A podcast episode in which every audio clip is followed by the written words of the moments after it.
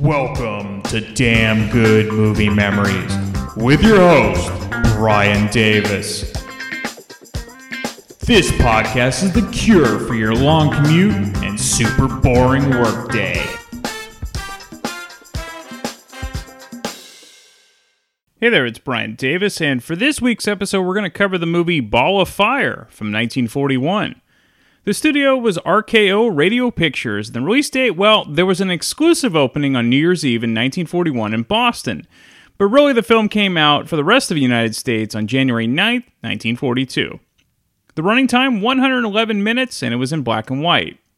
The box office took in supposedly 2.2 million, and this is from a Variety magazine article in 1943. That would be the equivalent of roughly 40 million today. However, the film was a big hit at the box office at the time. However, because of the terms of Samuel Goldwyn's deal with RKO, RKO actually recorded a loss of $147,000 on the film. Leonard Maltin from his classic movie guide gives it 3.5 out of 4 stars. His quick little synopsis is A burlesque dancer moves in with eight prissy professors led by Gary Cooper in order to explain slang for their new encyclopedia. It's a delightful twist on Snow White and the Seven Dwarfs by screenwriters Billy Wilder and Charles Brackett. Rotten Tomatoes gives it 100% fresh from 27 reviews. Their critics' consensus is a splendidly funny twist on the story of Snow White. Ball of Fire boasts a pair of perfect leads in Gary Cooper and Barbara Stanwyck. Now, I'm not exactly sure when I saw this film, but it was likely when I was in my early 20s and I was scouring the TV listings for classic movies from my favorite actors, and Barbara Stanwyck and Gary Cooper were and are now two of my favorites. Okay, let's get into the main cast. You, of course, have Gary Cooper, who plays Professor Bertram Potts. And Cooper's career began in the mid 1920s, mostly in silent westerns. Now, once talkies became the norm, Cooper's career began to rise. Also, he was one of the few actors that was very tall in stature because he was six foot three. Now, by the mid 1930s, Cooper was one of the top actors in Hollywood, often appearing in American folk hero type roles like Mr. Deeds Goes to Town, The Plainsman, where he plays Wild Bill Hickok, Beau Guest, Meet John Doe, and Sergeant York, which he won an Oscar for Best Actor. Also, the same year in 1941 as Ball of Fire, Cooper starred in The Pride of the Yankees, portraying New York Yankees great Lou Gehrig. Now, some fun trivia Cooper was the first choice to play Rhett Butler in Gone with the Wind, but he had doubts about the project. And looking back, he said he was right to turn down the role because he felt Clark Gable was perfectly cast. Barbara Stanwyck plays Sugar Puss O'Shea. Stanwyck's career began in the early 1920s as a Ziegfeld girl and later on Broadway. Eventually, she moved towards films in the late 1920s before the production code was set. She was often playing seductive vamps. Her big breakout role was in 1937 for Stella Dallas, in which she was nominated for Best Actress. Some other notable films prior to Ball of Fire include Remember the Night with Fred McMurray, The Lady Eve with Henry Fonda, which we will cover at some point, and Meet John Doe, also with Gary Cooper. All these are great films, and I do own them. The director, Howard Hawks. Hawks was one of the most respected directors of his generation, and he would continue to make great films for his entire career until his retirement in the late 1960s. Prior to Ball of Fire, his notable films included 20th Century, Barbary Coast, Bringing Up Baby with Ca- Cary Grant and Katharine Hepburn, Only Angels Have Wings, His Girl Friday, and Sergeant York. Now, sometimes I bring up the screenwriters because, well, they're always very important, but sometimes they end up having a huge name, and you have two of the biggest in Billy Wilder and Charles Brackett. Now, Wilder would go on to become one of the most beloved directors of his generation, and I covered both of their careers in the Midnight episode starring Claudette Colbert. Wilder would soon become a director in the 1940s, while Brackett would continue his successful writing career in the 1940s and 50s. So, although Ball of Fire was directed by Howard Hawks, Wilder had already decided that he needed to direct his screenplays to protect them from the studio and other directors' inter- interference. Hawks was happy to let Wilder study his directing on the set, and Wilder thereafter directed his own films, so Ball of Fire was very important to him. Okay, let's get into the film. So it begins with the following message Once upon a time, in 1941 to be exact, there lived a great tall forest called New York. Eight men who were writing an encyclopedia. They were so wise they knew everything the depths of the oceans, and what makes a glowworm glow, and what tune Nero fiddled while Rome was burning. But there was one thing about which they knew very little, as you shall see. Make the same. It's good for you. Spring air. The way you're gulping it up, there won't be enough left to go around. Isn't it very hot for so early in April, Dr. Gorkakov? I'm not surprised. This recent bombardment by ions from the sun. You see, temperature is due to the quantity of molecular Hey, energy. hey, stop, stop. If you don't want me to retaliate by reciting all the tributary branches of the Amazon. Incredible that only last week we were drawing lots for our hot water bottle. Observe the forsythia, or golden bell. I never knew it to bloom so early.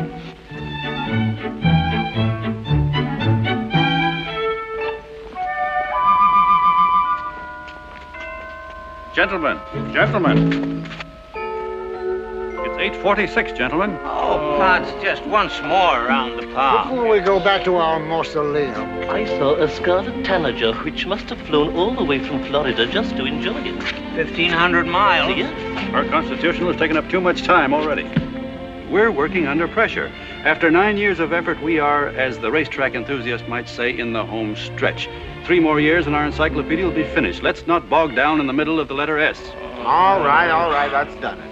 It's now 8.49, gentlemen. I, for one, am going back to work. Teacher's Uh, Bertram Potts, the incorruptible. The eternal no, no, man. Back home, back home. well, it may be raining this afternoon anyway.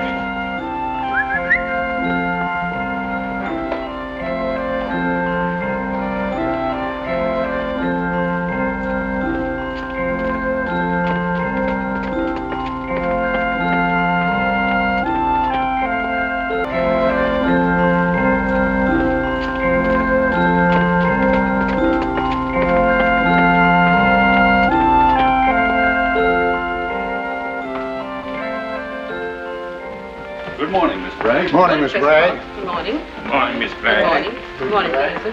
Good morning. Miss Bragg. Good Morning. morning. Oh, uh, good morning, Miss Good morning, Bragg. Professor. Gentlemen, before you get down to work, I've got something to say. One of you made off with a jar of strawberry preserves from my pantry last night. I located the empty jar on the shelf behind the decline and fall of the Roman Empire. That seems to indicate our historian, Professor Pegram. I did no such thing, Miss Bragg. I'm not accusing anybody, but until it's cleared up, I think we'll dispense with jam for breakfast. Mm, Uh, Miss Bragg, Yes, Professor Audley. I am the one. I was writing about strawberries when suddenly I got a horrible craving. Crime confessed, is half atoned. Miss Bragg, Miss Bragg. I, I, I, I had some material here, but what, what happened to it? What happened? I blushed for my duster when I did your desk. You'll find everything in the middle drawer, face down. I'm just starting my article on sex, Miss Bragg. Any objections? No, I trust you have more control of yourself than Professor Audley. Professor Gurkakov, your window shade again. Yes, Miss Bragg. It's a crime to carelessly expose this good carpet. You've just committed a more serious crime, Miss Bragg. You have split an infinitive. Never to carelessly expose, always to expose carelessly. I'm not here to juggle words. It's my job to conscientiously see that this house Oh, is. you've just split another one, Miss Bragg. Professor. Uh-oh. Here's what you may call it. Who? The lawyer for the foundation.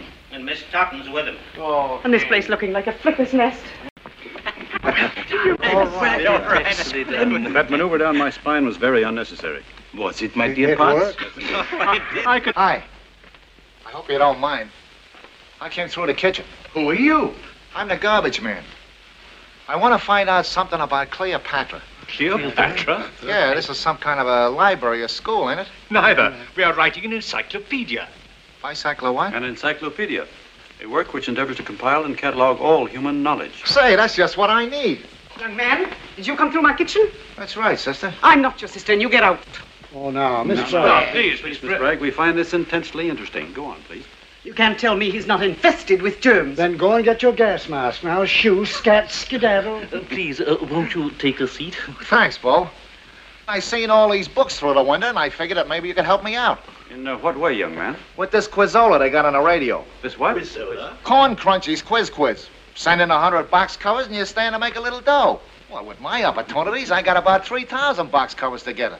Only some of the answers you have to send into the questions, you know, like true or false. Uh, you have those questions here? Yeah, sure. Well, that's very interesting. Question one Cleopatra died, A, from swallowing a needle, B, From snake bite, C, from hiccups. That's my province. I cover history. The correct answer is B. Cleopatra, Queen of Egypt, daughter of Ptolemy XIII, born 69 BC, killed herself on the 29th day of August, 30 BC, by placing an asp to her bosom. A what? An asp. A small snake. Well, patch my panty waist. Well, well, next. Uh, which way would you say it? Two and two is five.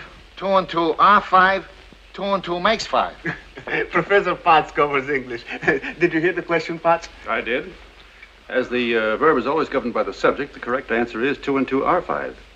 Potts. Oh, no, Wow. Potts. Correct for a grammarian, perhaps, but not for a mathematician. Two and two are four. hey, that's a good one. Nobody's gonna get that. Well, I certainly am obliged. I could use a bundle of scratch right now on account of I met me a mouse last week. Mouse? What a pair of games. A little in, a little out, and a little more out. I'm still completely mystified. Well, with this dish on me hands and them giving away 25 smackaroos on a quizzola. Smackaroos? Smackaroos, uh, what are smackaroos? A smackaroo is a... No such word exists. Oh, it don't, huh? A smackaroo is a dollar, pal. Oh, the accepted vulgarism for a dollar is a buck. The accepted vulgarism for a smackaroo is a dollar. That goes for a banger, a fish, a buck, or a rug. What what about the mouse? The mouse is the dish. That's what I need the moolah for. Moolah. Yeah, the dough. We'll be stepping me in the smooch. I mean the dish. I mean the mouse. You know, hit the jiggles for a little rum boogie. Please, not so fast. Brother, we're gonna have some hoi toy toy. Hoi toi toi. Yeah, and if you want that one explained, you go ask your papas. Mm-hmm. That's Archie. His water's getting hot. Well, thanks again, gents. And if you ever want to get into a contest sometime, just call on me. Maybe you got the brains, but I got the box covers. Goodbye. Goodbye. And that's the brilliance of the world we live in. While the eight professors, who are all experts and incredibly knowledgeable in their fields, they don't have quote unquote street smarts like the garbage man displayed in his own colorful language. Professor Potts, played by Gary Cooper, realizes that he hasn't covered modern slang enough for the encyclopedia, and so he decides to do some real life research to update his data. Now, this is a good time to point out for the younger listeners who may not even know what a hard copy encyclopedia is. So, before the advent of the internet, which frankly, the internet is almost like a never ending encyclopedia of true and false information, uh, if you wanted to know anything historical, you looked in a book. And many volumes of this book, known as an encyclopedia, for specific subjects to research. Now, this may seem all antiquated today, but that effort to achieve knowledge seemed a lot more satisfying pre internet than today when it just takes a couple keystrokes and a click of a mouse. We go back to the movie and we get a montage of Professor Potts roaming the city for examples of real life slang. He hitches a ride with the garbage man and he listens to a teenager selling newspapers and conversations on a bus. He goes to a baseball game. He goes to a college campus and a pool room, and finally a nightclub where he watches a performer named Sugar Puss O'Shea, played by Barbara Stanwyck.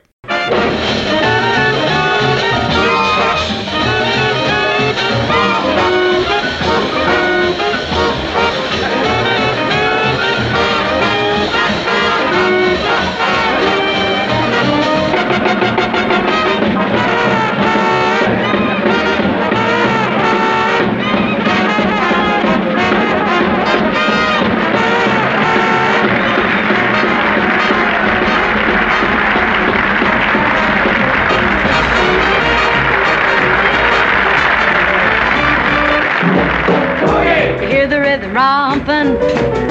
You see the drummer stomping. Drum boogie, drum boogie. It really is a killer. Drum boogie, drum boogie. The drum boogie boogie.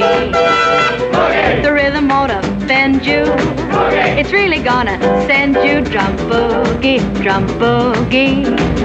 It really is a killer. Drum boogie, drum boogie. The drum boogie woogie. You hear the piano romping. You see the drummer stomping.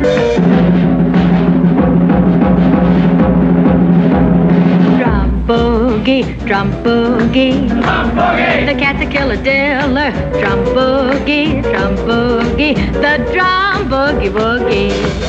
Come on, group, knock yourself out.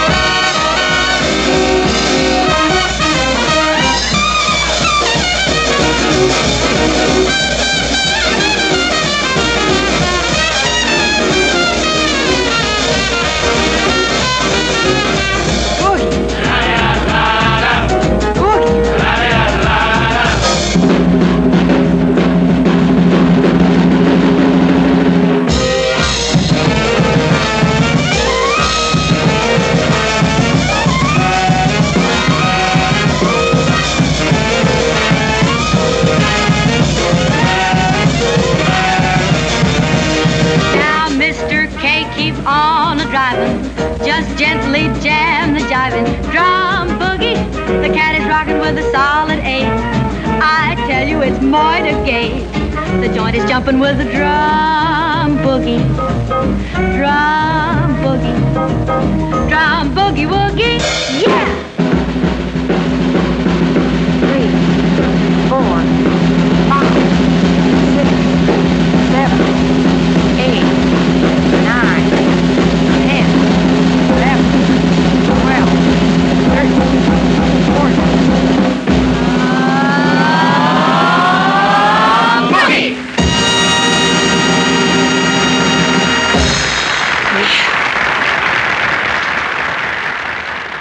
Now, the band playing is Gene Krupa and his orchestra. And Now, Potts is enthralled with Sugar Puss, but she's in a jam as we discover after her performance. Quick is right. The fever. Listen, Sugar, you gotta take it on a lamb. Yeah, they're looking for you. Who? The district attorney's Why? You gotta get dressed and out of here before they slap a subpoena. on A you. subpoena. Come on, we'll talk about it in the dressing room. Why can't you tell me now?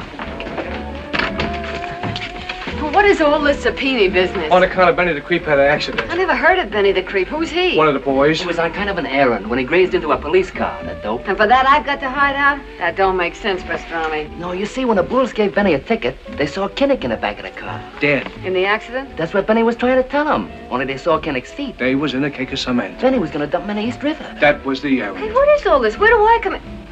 Wait a second. Is Joe Lilac mixed up in this? The DA had him picked up about a half hour ago. That's why we're here. That's why you gotta beat it. Joe Lilac mixed up in a murder? Yeah. I don't believe it. Not for a second. He was framed, Sugar. Honestly, was me. I dropped down dead. Wasn't he, Asman? And there was them pajamas they found. Pajamas? Yeah, that's where you come in. Remember the dozen pink ones you gave to the boss last Christmas? Before you knew that the only color Joe Lilac wears is lilac? Yeah. So we handed them out to the boys. And in the suitcase, right beside Benny the Creep when he gets caught, is a pair with that big JL monogram. Who is it? I'd like to speak to Miss O'Shea regarding an investigation I'm conducting. Okay, we'll take care of it. Just a minute.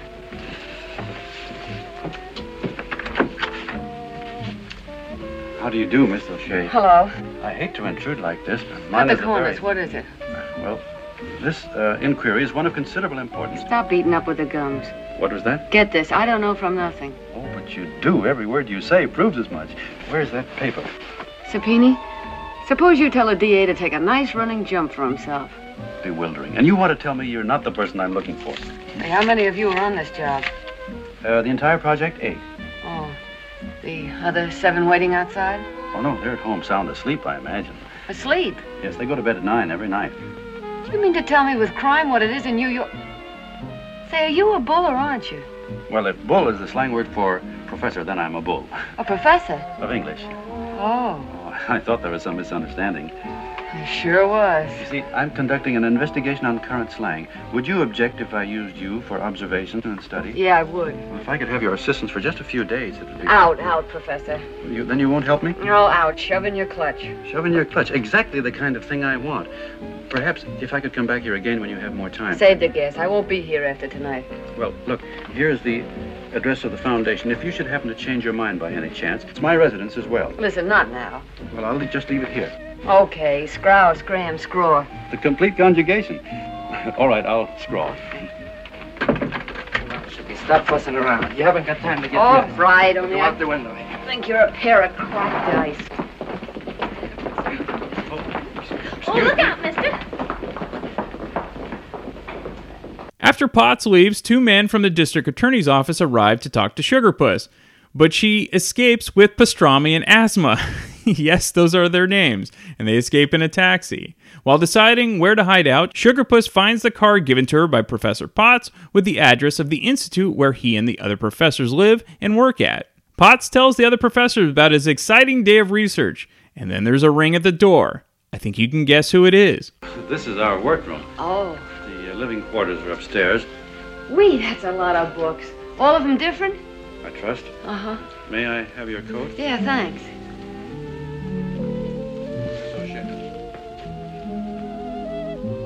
Oh, Greek philosophy. I've got a set like this with a radio inside. Uh, Are you sure you don't want your coat? No, I'm fine. Except I've got a run in the stocking. Well, how do we start, Professor? You see, this is the first time anybody moved in on my brain. Have you got some kind of a machine, an x ray, or a vacuum cleaner maybe that sorts out the words you want? What's your method, Professor?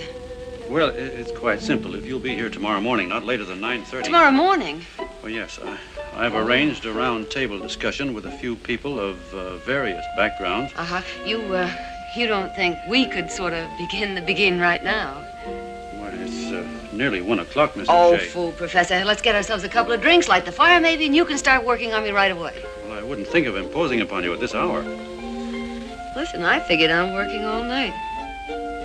Any hasty random discussion would be of no scientific value. You see, I have to have my notes thoroughly prepared for the uh, seminar tomorrow. Okay, where do I sleep? Well, I, I don't know.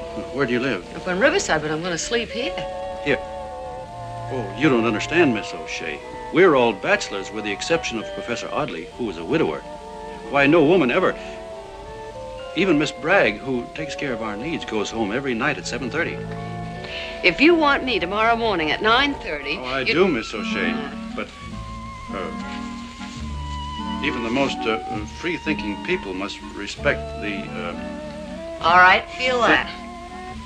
Go on, feel that foot.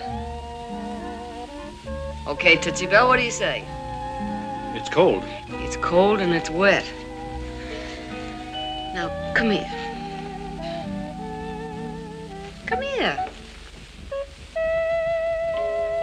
Closer. Closer. Oh, come on, give. Hello, kids. Look down my throat. Go on, look down. All right, all right, all right. I, I don't know what to look for. There is possibly a slight rosiness in the laryngeal region. Slight rosiness. It's as red as the Daily Worker and just as sore. Who are you? I'm Who is he? This is Dr. Markenbrook, our physiological expert. Oh, It's Professor Robinson, law. Professor Gerkakov. Mm-hmm. ah, ah, ah, not so fast. Just let her creep up on me. I'll get to know them. Come here, physiology. For all I know, I've got a fever. Feel. It's possible. Certainly. He wants to throw me out of my tin. Oh. There'll be no 9.30 for me if you let me go out in the rain now. Naturally not. With the streets cold and the subway hot and full of germs. Oh, I'm a pushover for streptococcus. Can I have this now, kid?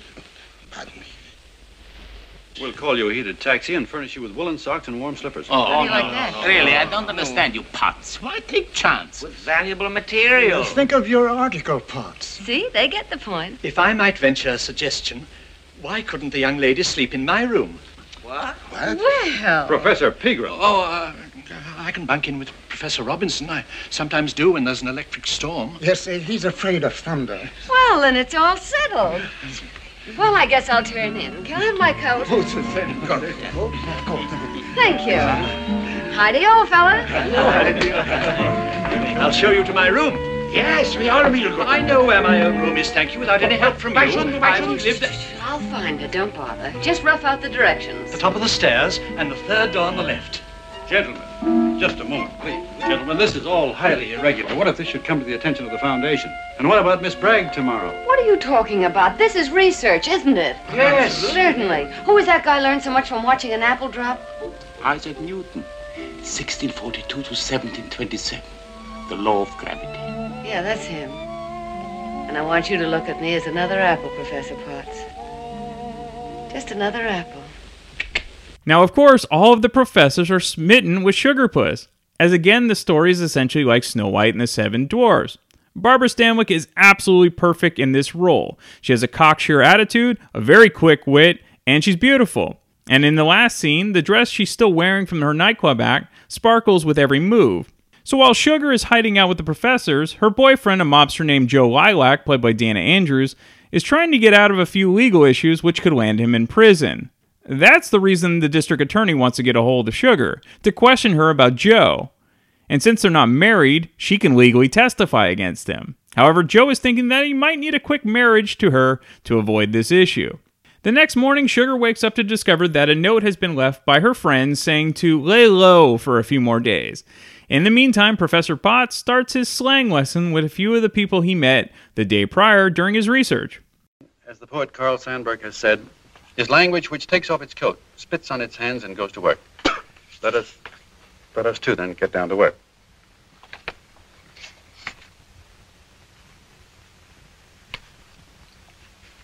Well, we've accomplished a lot in the last three days, and I'm very grateful to all of you.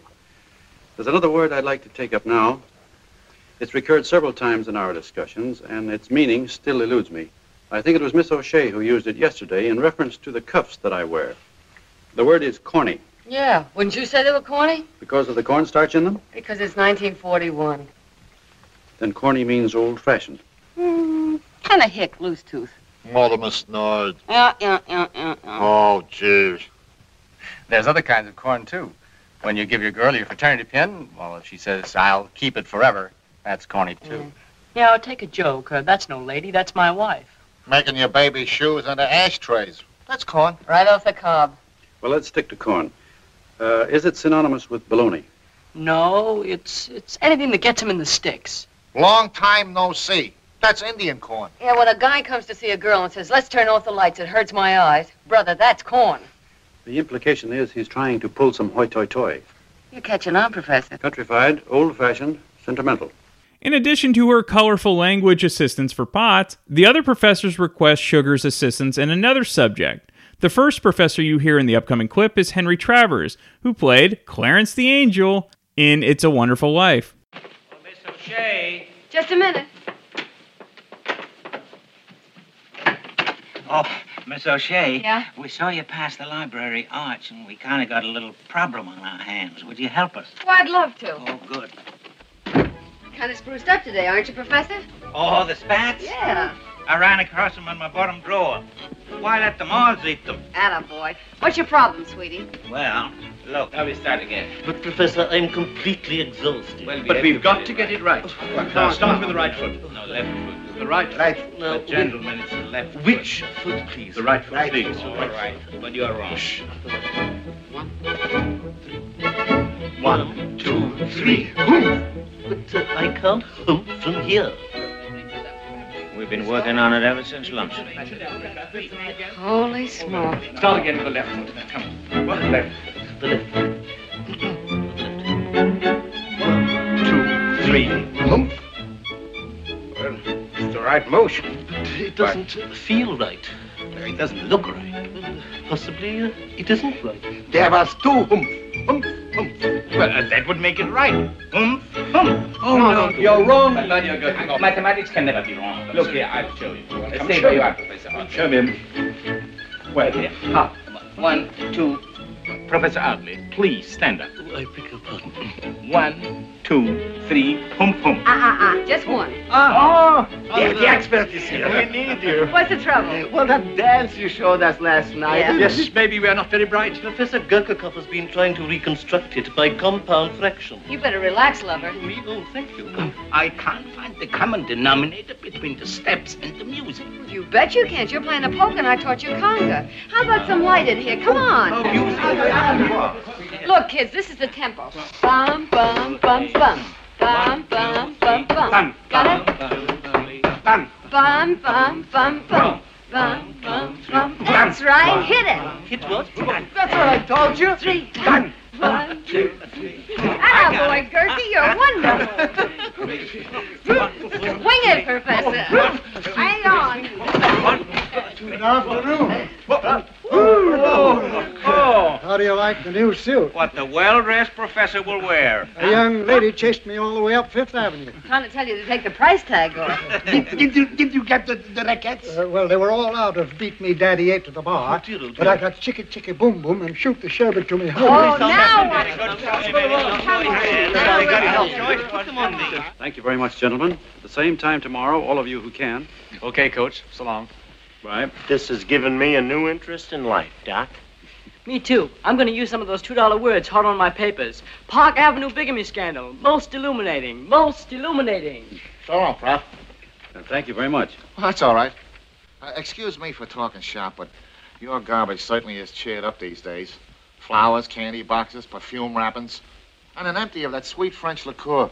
Why, that, uh, well, that's not our, our garbage, I'm sure. Oh, maybe it wasn't, but it was in your pail. Oh. I'm leaving, sister.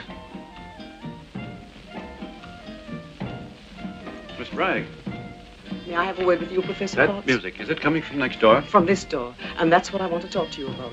Either she goes or I go. You're speaking of Miss O'Shea? I am Professor Potts. That is the kind of woman that makes whole civilizations topple. It's always been my pride, scrupulously, untiringly, efficiently. No, no, Miss Bragg, you've split that infinitive three times. I repeat, either she goes or I go. I don't like ultimatum, Miss Bragg, but I should look into the matter. Don't look into the matter. Look into the library.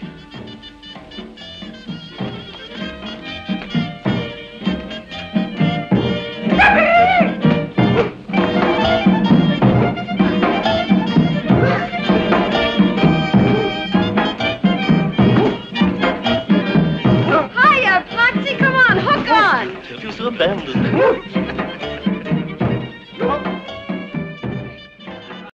so Sugar started a conga line with the seven professors, who are having a wonderful time with her. Though, as you heard from the last clip, their caretaker, Miss Bragg, is not impressed. So while Potts meets with the other professors to scold them for having fun, Sugar gets a surprise visit from Pastrami and Asma, who arrive with a marriage license for her to sign and an engagement ring from Joe. Sugar enthusiastically accepts, though she's not that thrilled that she's having to hide out for a few more days at the house with the professors. After Potts meets with the professors, he has a talk with Sugar. Distract them from the course they were to sail. Say, Junior, you couldn't stop walking around a little, could you? For four days we have been drifting, Miss O'Shea. The needle of the compass no longer points to the magnetic pole. It points, if I may say so, to your ankles. Oh, come now, Admiral. A bunch of grown men. They've seen a pair of ankles before. Not for nine years, except for the singularly uninspiring underpinnings of Miss Bragg. Now, my colleagues, If you think I'm bothering them, I'll sit on my legs. And I'll do it in my room or in the kitchen. too late. You must leave, Miss O'Shea. Well, I can't leave now. How about that slang? It's not finished yet. What? There's a lot of words we haven't caught up with. For instance, do you know what this means? I'll get you on the Amici. No. Of course you don't. An Amici is the telephone, on account of he invented it. Oh, no, he didn't. like, you know, in the movies. Oh, I see what you mean. They're very interesting. Make no mistake, I shall regret the absence of your keen mind. Unfortunately, it is inseparable from an extremely disturbing body. All right, I'll go, only don't shove. I'll leave sometime tomorrow.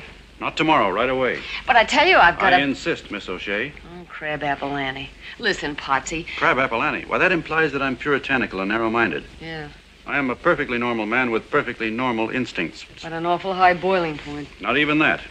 I, too, have been acutely aware of your presence. You have? Twice, to be exact. Once, when you leaned over my shoulder to correct my spelling of the word boogie woogie, I could feel your breath on my ear. And yesterday afternoon, when you happened to stand against the window with the sunlight in your hair,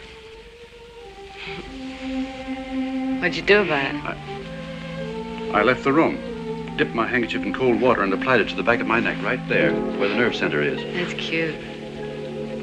You see, that's the basic difference between me and the other professors. We are all beguiled, but I am relatively young. I can suppress temptation. I generate enough energy to take precautionary measures. A little sun on my hair, and you had to water your neck. Perhaps I shouldn't have mentioned it, Miss O'Shea, but I'm merely trying to point out the fact that the success of our enterprise is at stake. I want you to co- cooperate. I want you to leave. Oh, all right, I'll go. But if I'm going to go anyway, I guess I might as well spill it. Spill it. Spill what? Why do you suppose I came here in the first place? But to help with the research. I did not. I came on account of you. Me, And not on account of you needed some slang. On account of because I wanted to see you again. Miss O'Shea, the construction on account of because outrages every grammatical law. So what? I came on account of because I couldn't stop thinking about you after you left my dressing room. On account of because I thought you were big and cute and pretty. Pretty. Yeah, I mean you. Oh, maybe I'm just crazy, but to me you're a regular yum yum type. Yum yum. Yeah, don't you know what that means? No, we never got to that. Well, we got to it now, and I'm glad it's out. I don't give a hoop whether the others went for me. You're the one I'm wacky about, just plain wacky. Can you understand that? Please, Miss oh, O'Shea. Please, nothing. Maybe you can generate or whatever it is for all that suppressed business, but I can't. I'm only too tall. Uh-uh. What are you doing? Oh, you'll find it. Those are Professor Gerhikov's reference books. Now and isn't they're that very. va- just too bad? Oh, that's perfect. What are you going to do? Come here. I'm going to show you what yum yum is. Here's yum. Here's the other yum. And here's yum yum. Excuse me. Hey, where are you going?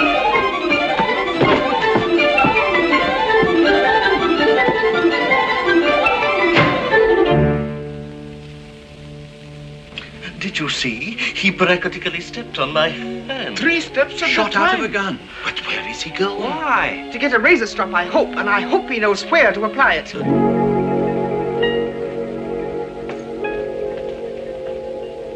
Well, Professor Potts? Oh, uh, yes, Miss Bragg. Uh, will one of you call a taxi from the corner for Miss O'Shea? Right away. Thank you.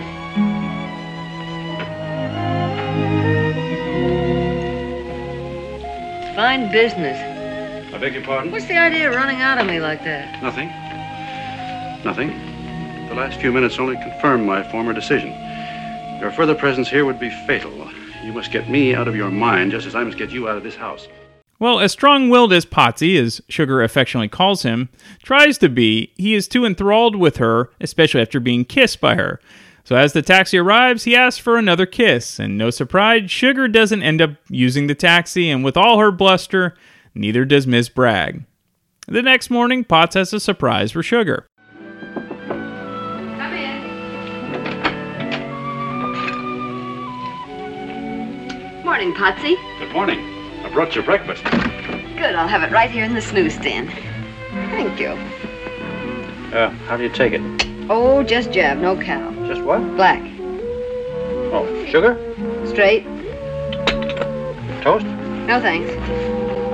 You, su- you sure you don't want some toast? Uh-uh. Well, here's some jam to go with it. It's blackberry. Never use it. Not just one bite. Mm-mm. Sit down, take a load off your feet. Say, I What? found out what's wrong with on account of because. It's saying the same thing twice, you know, like calling somebody a rich millionaire. You call it, um, uh, pleo... No, no, wait a minute. Uh, play... Platonism? Yeah, is that how you pronounce it? That's it. Who told you that? Oh, this room's full of books about grammar. I read for a couple of hours. Well, Oh, I couldn't sleep either. I walked in the park till the sun came up over the East 60s. It took me all that time to gather my thoughts, to analyze my impulses, and clarify our relationship. Have we got one of those? It's a very important moment. A new chapter. In fact, for me, it's the first chapter. For what has my life been up till now? A, a preface, an empty forward. You couldn't talk a little plainer, could you? Not if you won't have a piece of toast. At least, just. At least look under the lid. You went and bought me a present. I hope it fits. Kirkikoff calculated the circumference of your finger.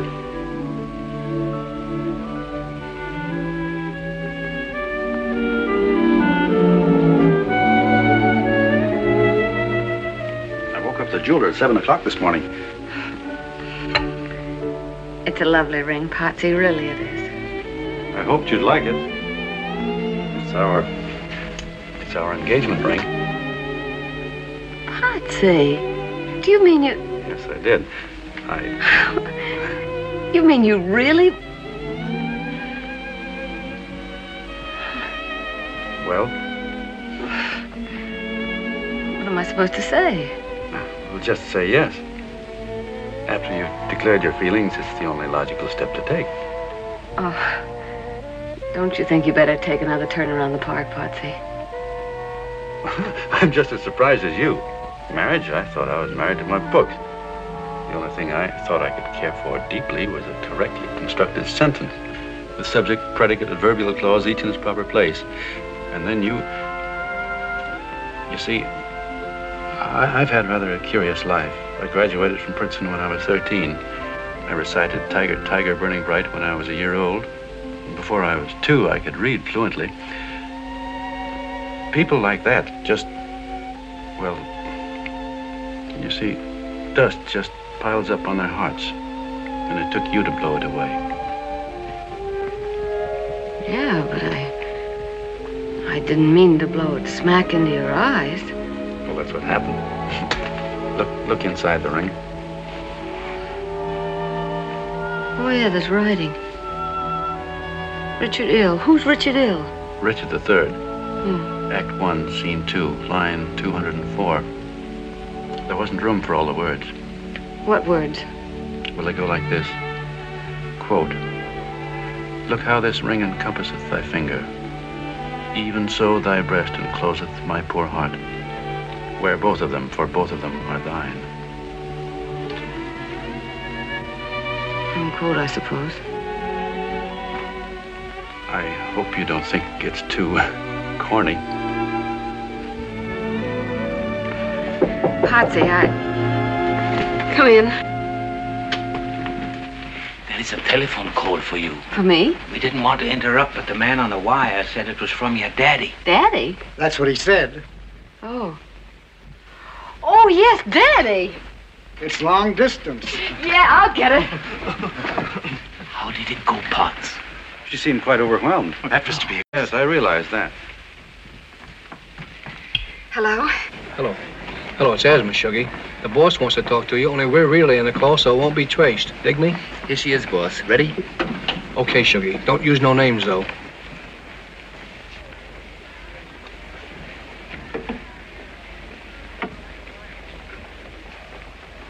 Oh, boy, did you call at the right minute.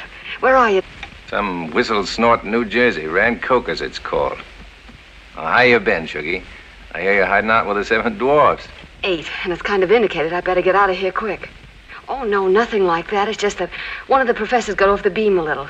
Yeah, slight case of Andy Hardy. Why don't you just take his umbrella and whack him over the knuckles? well, everything's all set, babe. The license comes through this afternoon. I got a justice of the peace all lined up. Yeah, that's what we're trying to figure out how to get you here.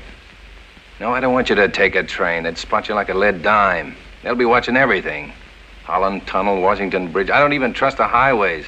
I don't care if I have to hook a ride on a hearse. I want to get out of here. I don't like it. I want to blow. I. Oh, well, um, what other news is there, Daddy? Everything fine at home? Is uh, Mom all right? Uh, for Easter? Well, I. Uh, I don't know, Daddy. Um, just a minute. Um, I won't be long. Just wait in the library. Do you mind if I have a few words with your father? Sure. Um, Daddy, this is the professor I was telling you about. Mr. O'Shea, my name is Bertram Potts. I judge your daughter has already told you of my aspirations in her regard. Say, are you crazy? Oh, you're quite right, Mr. O'Shea. It's inexcusable for one to introduce oneself to one's future father in law over the telephone. But before even considering entrusting your daughter's future happiness to my care, I'm sure you want to know all about me. Well, as character references, you might get in touch with the head of the Rockefeller Foundation and the president of Princeton, my own university. Well, except for occasional trouble with my left sinus, I am in excellent physical condition. Hmm, how's your digestion, son? Good. I draw a salary of $3,200 per year. Uh, in the last election, I voted the straight Republican ticket. Oh, that's fine. That's fine. I just had a brain flash, McNary. Why did you say your first name is, son? Bertram. Well, Bertram, I don't know if Sugarpuss told you, but uh, she's our only child. We kind of never figured on having a professor in the family, but that's what she wants, and that's fine with us. I shall do everything I can, Mr. O'Shea, to make her happy. Just one thing more, Bertram. Mom is kind of an invalid. Doesn't do any traveling. But uh, it would just break her heart not to see Sugar Puss married. You understand that? Of course, sir. My mother is dead, but I know it would have. It would have made her happy to be present. So suppose you just bring the kid right down here. We want to see you, and let's have the ceremony in our hometown. Why, of course, Mr. O'Shea. May I call you father, Mr. O'Shea? Thank you, father. That is better than I hoped for. Father wants to talk to you.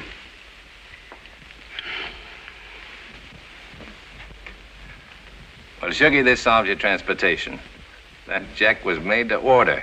Who's going to stop the Rockefeller Foundation at Princeton University? And suppose you get a couple of the other old beavers to come along in the car. Maybe there's some other way. I don't want to take him for that kind of a ride. Oh, that's quite all right. I'll take a couple of days off. Yeah, Oh, we- we all will. Very good idea. Now, cut out the Menkenke, Shuggy. Just get you to Rancocas. Once you're here, we'll give the professor the boot, easy like, where it won't blind him. I don't want any discussions. Just one thing. Watch out for the Washington Bridge. That'll be swarming with cops. Hello? Hello? What's the matter, my dear? Oh, he's always in such a rush. Which is my great good fortune. The sooner the better. So all of the professors are excited for the engagement of Potts and Sugar, and each gives a heartfelt well wish to her one by one, which leaves Sugar feeling very guilty knowing it's all a ruse. When Sugar goes up to her room to get ready for their trip to visit Joe, who Potts thinks is her dad, Miss Bragg finds a newspaper article which has the front page story about Sugar being at Gangster's Mall. Before Miss Bragg can tell the professors, Sugar punches her out.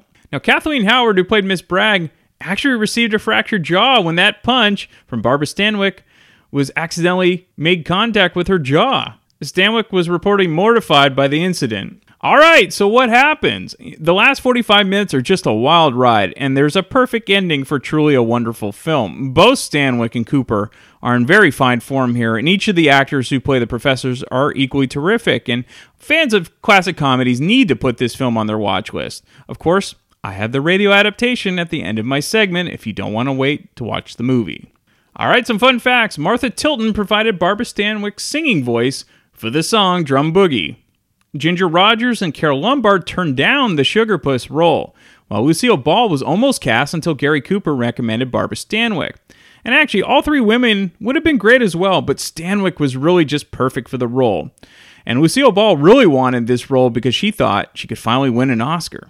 Now, just like the film, screenwriters Billy Wilder and Charles Brackett visited the drugstore across the street from Hollywood High School and a burlesque house and the Hollywood Park racetrack in order to pick up authentic slang for the film's script. Dana Andrews based his character of Joe Lilac on the notorious gangster Bugsy Siegel. Now, Siegel owned the Formosa, a club across the street from Goldwyn Studios, and Andrews used to go there after work.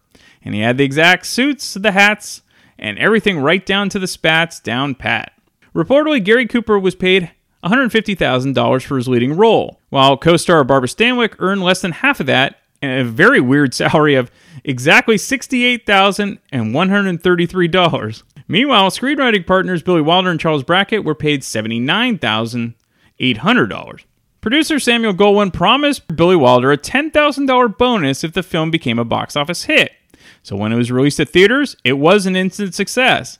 One day, Wilder stopped by Goldwyn's office and asked for his $10,000 bonus, and Goldwyn flew into a rage. You Hungarian thief, he shouted at Wilder. I never promised any such thing. Get out of here. Wilder left the office, furious, of course. That night, however, Goldwyn's wife Helen awoke to him finding him pacing on the floor of their bedroom. I just remembered that Wilder was right, Goldwyn told her. I did promise him a $10,000 bonus. Well, what are you going to do? asked Helen. What can I do? Goldwyn replied. I'm going to sit down here and write Wilder a check for 5000 So Ball of Fire was nominated for a few Academy Awards. Uh, Barbara Stanwyck was nominated for Best Actress. It was nominated for Best Music, Scoring of a Dramatic Picture, Best Sound, and Best Story, but it didn't win any. All right, I have a special guest, and of course, it's classic movie fan Samantha, who returns to chat about Ball of Fire. And then after our conversation, I will play a radio adaptation, which features actually Fred McMurray playing the Professor Potts role instead of Gary Cooper. I think you'll enjoy it. And I'll be back next week to talk about yet another random movie from my DVD collection. Okay, we are back with Samantha. Welcome back. Hello. All right, so this is a funny movie. So when I was uh, talking to you about like, oh, what, what's coming up next? I mentioned Ball of Fire, and you had said you had just seen it on Turner Classic Movies because I think your dad had recorded for you. Oh yes, I think we. I was over there for was it Thanksgiving or right before then, and Mhm. yeah, we just watched it. So you had never seen it before, obviously. No, no, I'd never seen it. I don't think I'd even heard of it before. Um, so it was yeah, fun, fun new discovery. So while while watching it, were you like, this is kind of a revision of Snow White and the Seven Dwarfs? I so I cheated. I looked up the movie before I started it, and I Okay. I saw that it was based on, on that. So, um, but I don't think I would have realized it if I didn't know. Um, that was a cute, cute tie-in. Right, right, exactly. So we'll we'll get right into it. How did you feel one about the the the two main characters? One being Gary Cooper, who plays like the head of the you know he's the head of the the professors writing their encyclopedia, which is actually a fun kind of timepiece because essentially the internet is the encyclopedia now. Um, so Yeah. so seeing them writing that is kind of a charming thing. And then of course Barbara Stanwyck playing um, the, kind of the burlesque dancer, I guess that's what she is. But uh, she has the um, terrific name of Sugar Push O'Shea, which I just call her Sugar because I can only say it once without. like- Oh. yeah. so anyway, how, how did you feel about them and, and all that? Yeah. Oh, I thought they were just a great duo. Um, I loved how dorky Gary Cooper's character was. Oh yeah. Um, like you could just him with the rest of the his little encyclopedia crew Yes. was just such a funny juxtaposition because they were all cast as old, yeah, old little men, academic men, and then here you have Gary Cooper, and then I think they just like slapped some. Did he wear glasses or just they kind of put him in some like professor clothes and it was like okay, but Yeah, he still looked like Gary Cooper, but it, Yeah. was, it was just he he s- actually that's just a great acting job. He just sort of made himself so bookish that you kind of bought into it. Yes. Yeah, totally. Like he didn't fit in entirely, but it went with the plot, right? Because he was supposed to be the young writer, and then he was Right. working on the slang article, so it was perfect. And then, of course, the leading lady, she, I think, was perfectly chosen for her role. Like, I, I don't know. I got a vibe that she was like a little rough. Um, Mhm. and it worked because come to find out she was dating a, gu- a mob guy and Right. even though she kind of comes on screen and she seems very kind of like oh maybe like a classy performer um there's kind of that funny funny side to her where oh she doesn't have the best um connections and you don't really know kind of like what her what her intents are but she ends up being a a nice fun person Yeah, and I think she kind of the this we'll just call them the swe- the seven dwarfs. The, the the professors are sort of kind of like charming and endearing. Like I think they just kind of rub off on her. At first, I think she she thought they were totally square, you know, to, to use the Yeah, go back thing. yeah. But then I, they, I think, got as much out of her as you know she did out of them. She got something different that uh, being around people that are not really great people, and Yeah. and they were all genuine. I mean, they were all kind of just focused on on what their particular subject was. Mhm. Um, but she kind of brought you know a breath of fresh air to to their lives. yeah oh and they yeah they spent all that time together and she taught them how to congo or what did they do the, like the Yeah, that was the congo dance how that was a great scene when they were trying to it. they were trying to figure, map it all out and trying to and then she came down. They're like doing it all wrong, and then before you know it, they're in a Congo. yeah so that was cute and Um, but yeah, I agree with what you're saying, where I think as the story progressed, like she kind of developed a bit more of a soft side and Mm-hmm. she I did grow a little attached to them. And then at the end, there is a, a love story in a way. So she, yeah, she kind of went there to get away and hide, but Mhm. kind of learned. Yeah, they all learned from each other in the end. Yeah, her relationship with Dana Andrews, who plays like the main mobster, is kind of interesting. Like, I yeah, we're we're not sure if she really likes him or if she just wants an easy way out. Because Mhm. and and yeah, they kind Yeah. of they don't really get into it that much. Yeah, like we don't have the backstory there. And I kind of felt like she, that was her way to h- live the fancy life.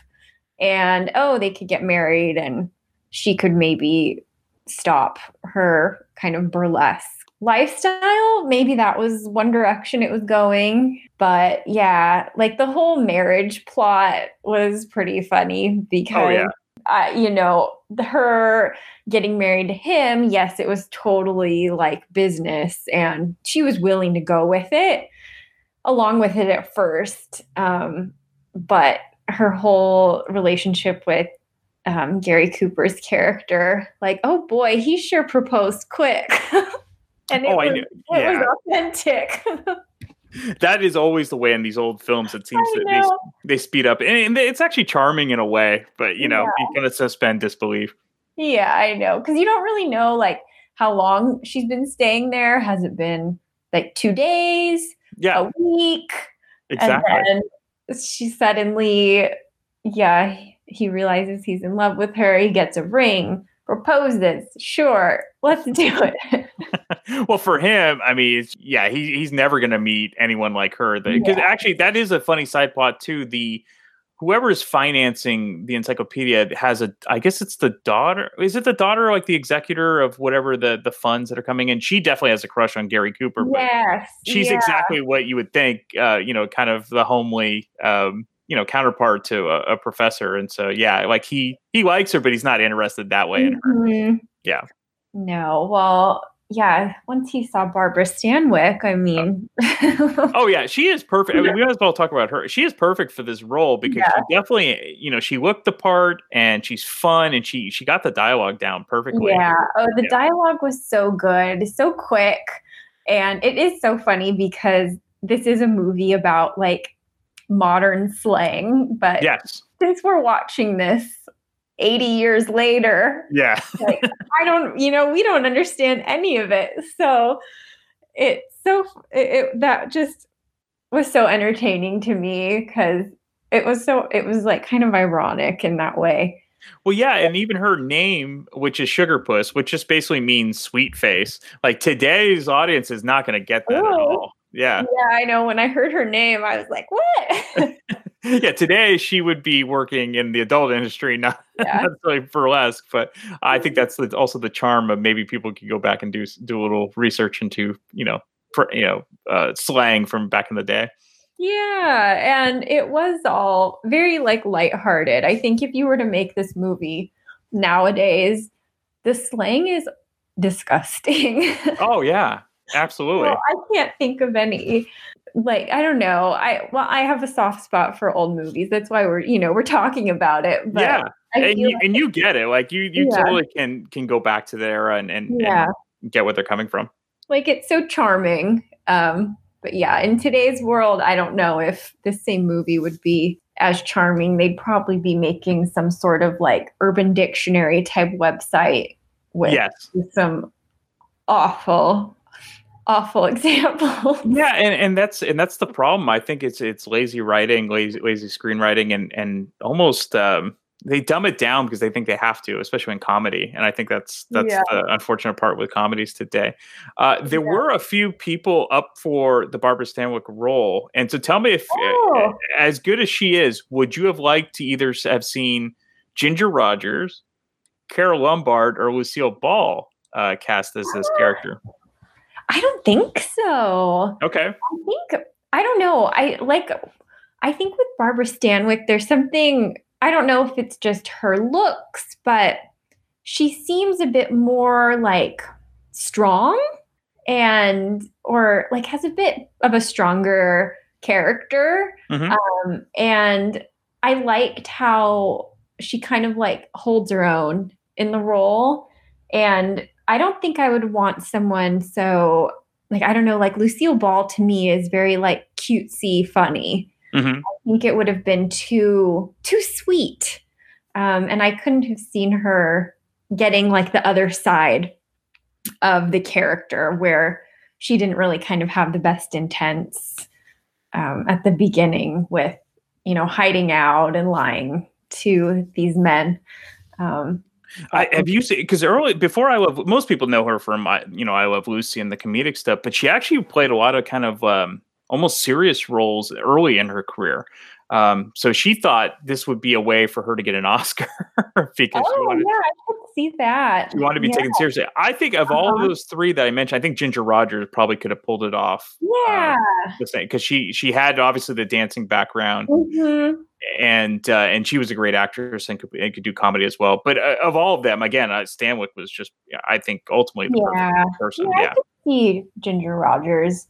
One thing I did find funny was, of course, this always happens, but when I looked up the movie afterward, um, it, it explained that um, she didn't sing at the beginning, and it oh was yeah, yeah. someone else singing, and I'm like, oh, that's pretty typical.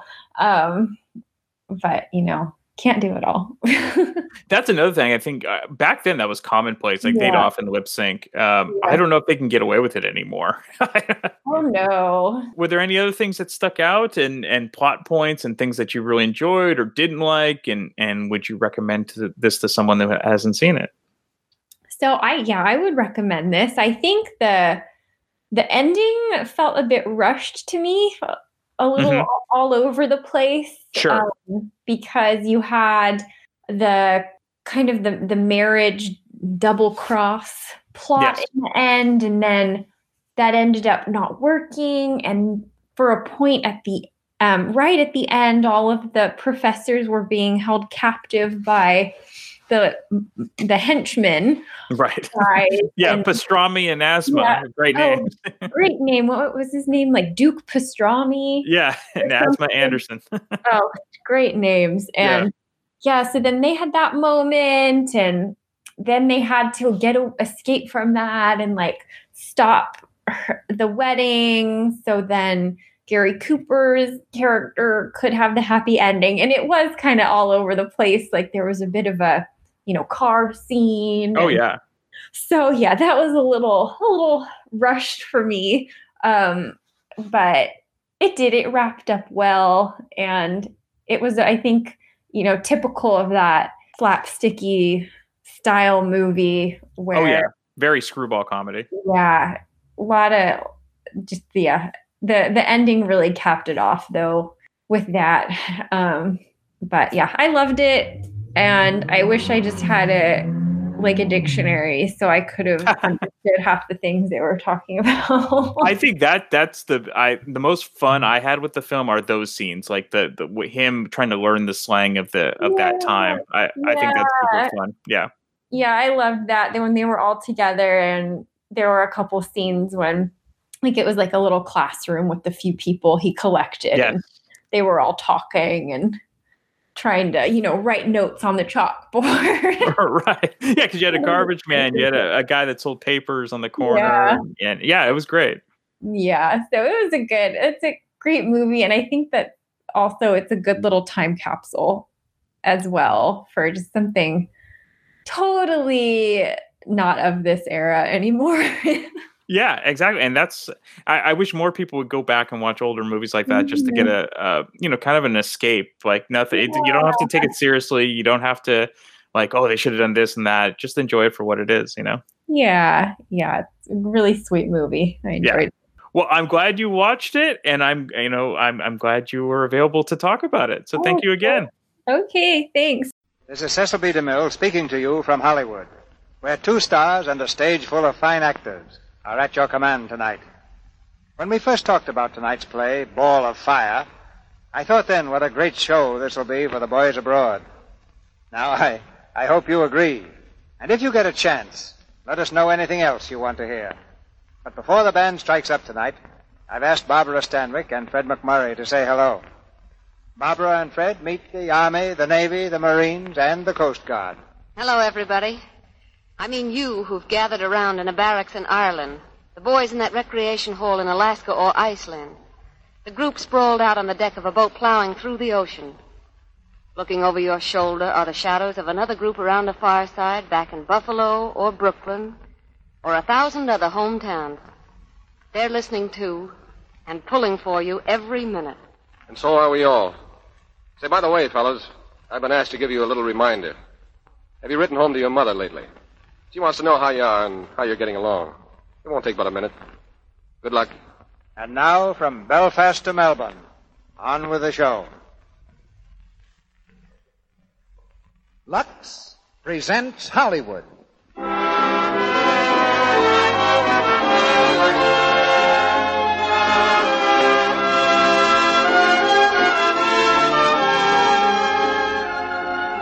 The Lux Radio Theater brings you Barbara Stanwyck and Fred McMurray in Ball of Fire. Ladies and gentlemen, your producer, Mr. Cecil B. DeMille.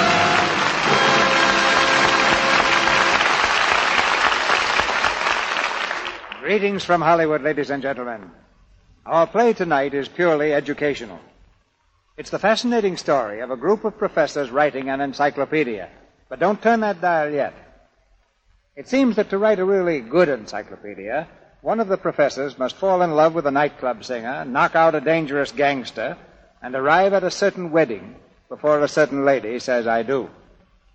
That's uh, one thing about writing an encyclopedia. You meet such interesting people, as screen audiences discovered when they crowded theaters to see the Samuel Goldwyn hit, Ball of Fire. Tonight you'll hear Barbara Stanwyck in the same glamorous role she played in the picture, and Fred McMurray as the professor who's making a scholarly study of modern slang. Made in America is stamped all over this picture. It couldn't happen anywhere else. And so I think it will be a welcome letter from home to the boys in the armed services throughout the world who'll hear this play by shortwave and other methods. On my way to rehearsal the other day, I saw a soldier and his girl looking at the posters in front of the theater. I asked them if they thought it would be a good show. They both said they'd seen the picture, and for their money, it was right in the groove. And then the young lady added, and you know that Lux toilet soap is just out of this world. Naturally, after working with Ball of Fire all week, I was uh, hep to this phraseology. It means that you have some fine entertainment ahead when you hear Barbara Stanwyck and Fred McMurray tonight. And as for those people who haven't yet tried Lux Toilet Soap, they have an experience coming that's, well, what can Webster offer that's better than out of this world? Now here's Ball of Fire, starring Barbara Stanwyck as Sugar Puss O'Shea and, and Fred McMurray as Bertram Potts.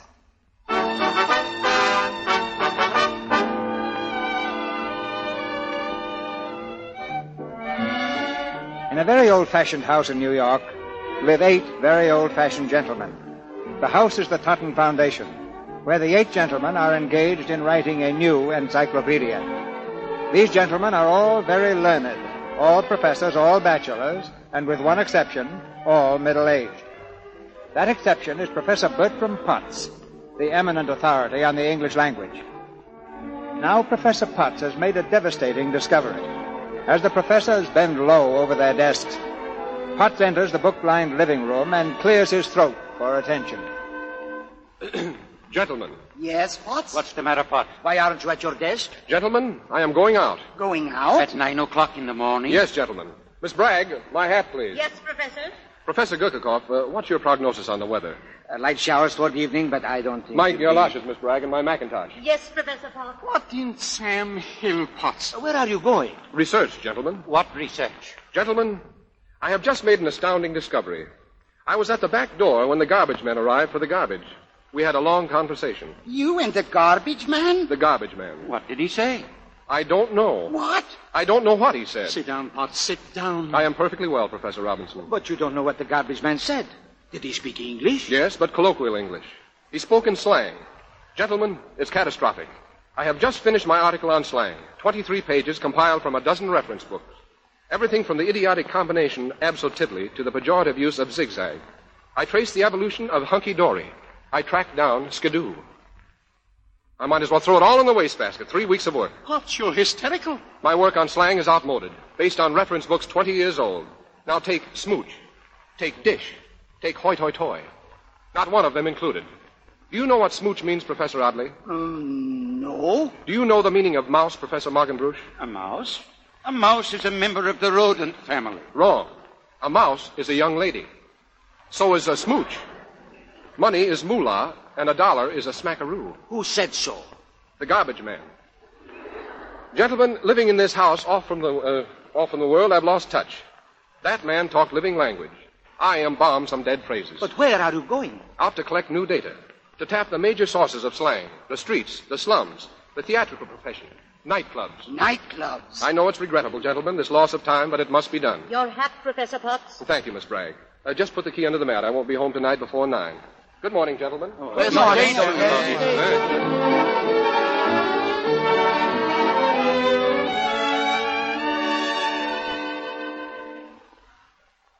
Wax three, wax three, nab Benny the creepin' cement killin'. Read all about it. Corpses, dogs, dunkin' cement. Wax three. Hey, brother, what are you hanging around me for? Uh, disregard me completely, please. I'm just making a few notes. Well, beat it, will you, buddy? You give me the memes. The Mimi, The screaming memes. extremely picturesque. I, I must add that to my list. Hey, listen, what goes? Young man, could I interest you in a research project in which you could be very helpful? Huh? If you would come to this address at 9.30 tomorrow morning, you will be doing a definite service to society. Hey, what are you promoting? Some kind of reform school?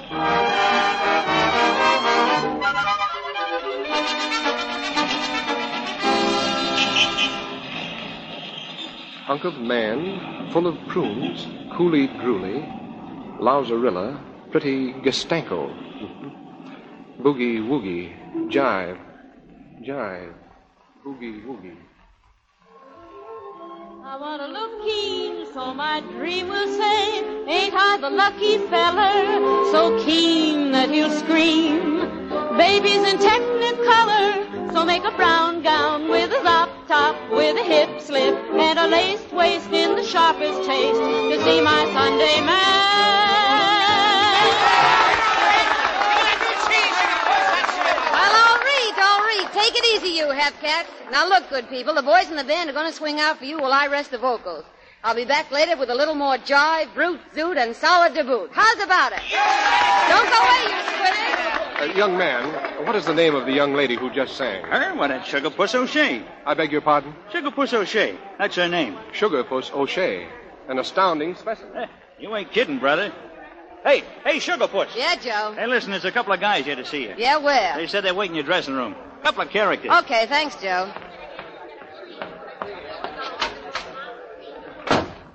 Hiya, Shuggy. Hi, Sugar. Well, hello, Pastrami. Hello, Asthma. What are you boys doing here? Come on, Shuggy, we're leaving. Leaving? Who is? You are in quick. Yeah, quick is right. What's the fever? Listen, Shuggy, you've got to take it on the lamp. Yeah, they're looking Oh, for Who's looking for me? The district attorney. Why? Come on, we'll talk about it in the taxi Well, why can't you tell me now? What is all this? Well, it's on account of Benny the Creep had an accident. I never heard of Benny the Creep. Who is he? One of the boys. Yeah, yeah. He was on kind of an errand when he grazed into a police car, the dope. And for that, I've got to hide out? That don't make sense, Pastrami. No, no. You see, when the bulls give Benny a ticket, they seen Dave Kinnick in the back of the car. Yeah, dead. In the accident? That's what Benny was trying to tell him. Only they seen Kinnick's feet. Yeah, they was in a cake of cement. Benny was going to dump him in the East River, see? That was the errand. Get it? Hey, wait a second. Is Joe Lilac mixed up in this? Sure. The DA had him picked up about a half hour ago. That's why we're here. That's why you gotta beat it, Shuggy. Joe Lilac mixed up in a murder? Yeah. I don't believe it. Not for a second. He was framed. Shuggy may have dropped down dead, wasn't he, Esma? Yeah, and then there was them pajamas they found. Pajamas? Yeah, that's where you come in. You remember that dozen pink ones you give to the boss last Christmas before you knew that the only color Joe Lilac wears is lilac? Yeah. So he handed them out to the boys. And in the suitcase right beside Benny the Creep when he gets caught is a pair with that big JL monogram. Quiet. Who is it? I'd like to speak to Miss O'Shea, please, uh, regarding an investigation I'm conducting. It's a copper. Get behind the curtain, Pastrami. Listen, Shuggy. Oh. Shut up, Asthma. Get over there in the closet. Okay. Just a second. Well? How do you do, Miss O'Shea? My name is Potts. I hate to intrude like Come this. on, but- cut the corners. What do you want? Well, this inquiry is one of considerable importance. Listen, stop beating up with the gum, see? What was that? Get this. I don't know from nothing. Oh, but you do. Every word you say proves as much. Yeah? Well, suppose you tell the DA to take a nice running jump for himself. A running jump? Bewildering. Say, how many of you are on this job? The entire project? Eight. Oh. The other seven waiting outside? Oh, no, no, they're at home. uh, Sound asleep, I imagine. Asleep. Yes, they go to bed at nine every night. You mean to tell me with crime what it is? Say, are you a buller, aren't you? Well, if bull is the slang word for professor, then I'm a bull. A professor? Yes, a professor of English. Oh. You see, I'm conducting an investigation on current slang. Would you object if I used you for observation and study? Yeah, I would. Well, if I could have your assistance for just a few days, it would be very- Outside, Professor, outside. Then you, uh, you won't help me? No, out. Shove in your clutch. Shove in your clutch. That's exactly the kind of thing I want. Per- perhaps if I could come back Save again. the gas. I won't be here after tonight. Well, here's my card with the address of the foundation if you should happen to change your mind. It's my residence as well. Listen, Oh. not now. Well, I'll just leave it here by your purse. Okay, now scrow, scram, scraw. The complete conjugation. All right, uh, I'll scroll. Good night, Miss O'Shea. All right, boys, you can come on out. Okay, Shuggy, let's go, let's go. Listen, I gotta change my clothes. I can't go like this. No time, no time. Come on, Shuggy. Through the window and down the alley. Give me my coat and purse. At least let me. Red the face ice. Come on, Shuggy. Okay, okay, only I think you're a pair of cracked ice.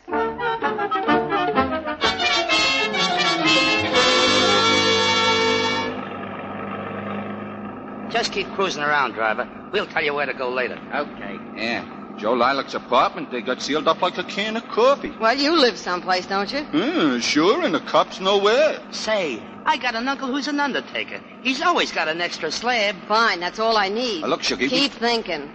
Hey, what's this? What's what? This card in my. Oh, it's that professor guy, Bertram Potts. Totten Foundation, 44 East. Hey, Hey, what? well, why not? Driver, the Totten Foundation, 44 East 65th.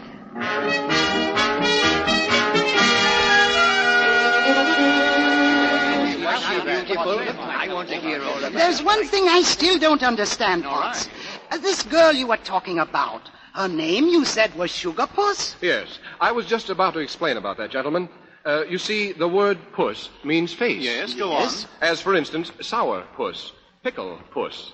Sugar puss implies a certain sweetness in her appearance. That's extraordinary. You spoke to her? Yes, in her dressing room. In her dressing room, backstage. Yes, but unfortunately, she uh, disclaimed any interest in our project. No. In words so bizarre, they made my mouth water.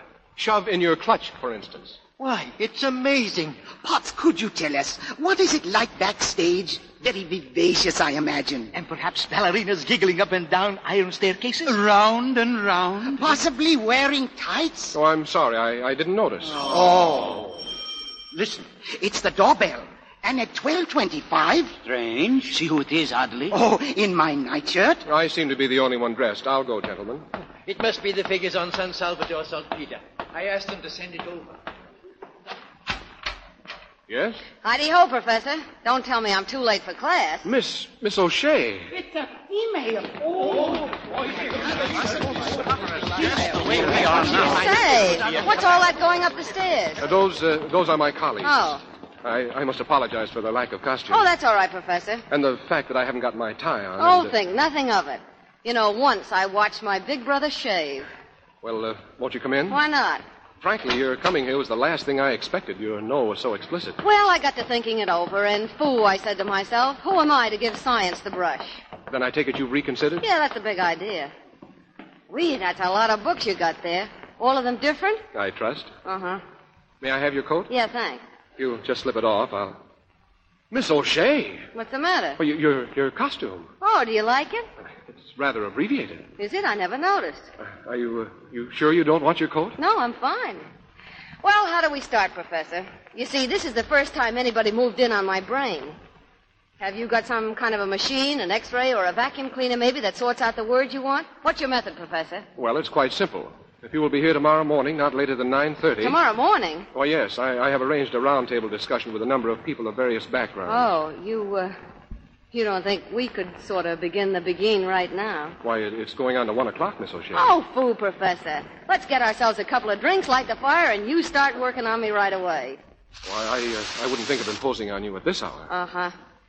Okay, then where do I sleep? I don't know. Uh, where do you live? Up on Riverside, but I'm going to sleep here. Here.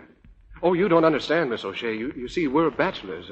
Why, no woman ever, uh, e- even Miss Bla- Bragg, who takes care of our needs, goes home every night at 7.30. Listen, if you want me tomorrow morning at nine thirty, Oh, I do, Miss O'Shea, but even the most free-thinking people must respect the... Uh, Come here, the- Professor.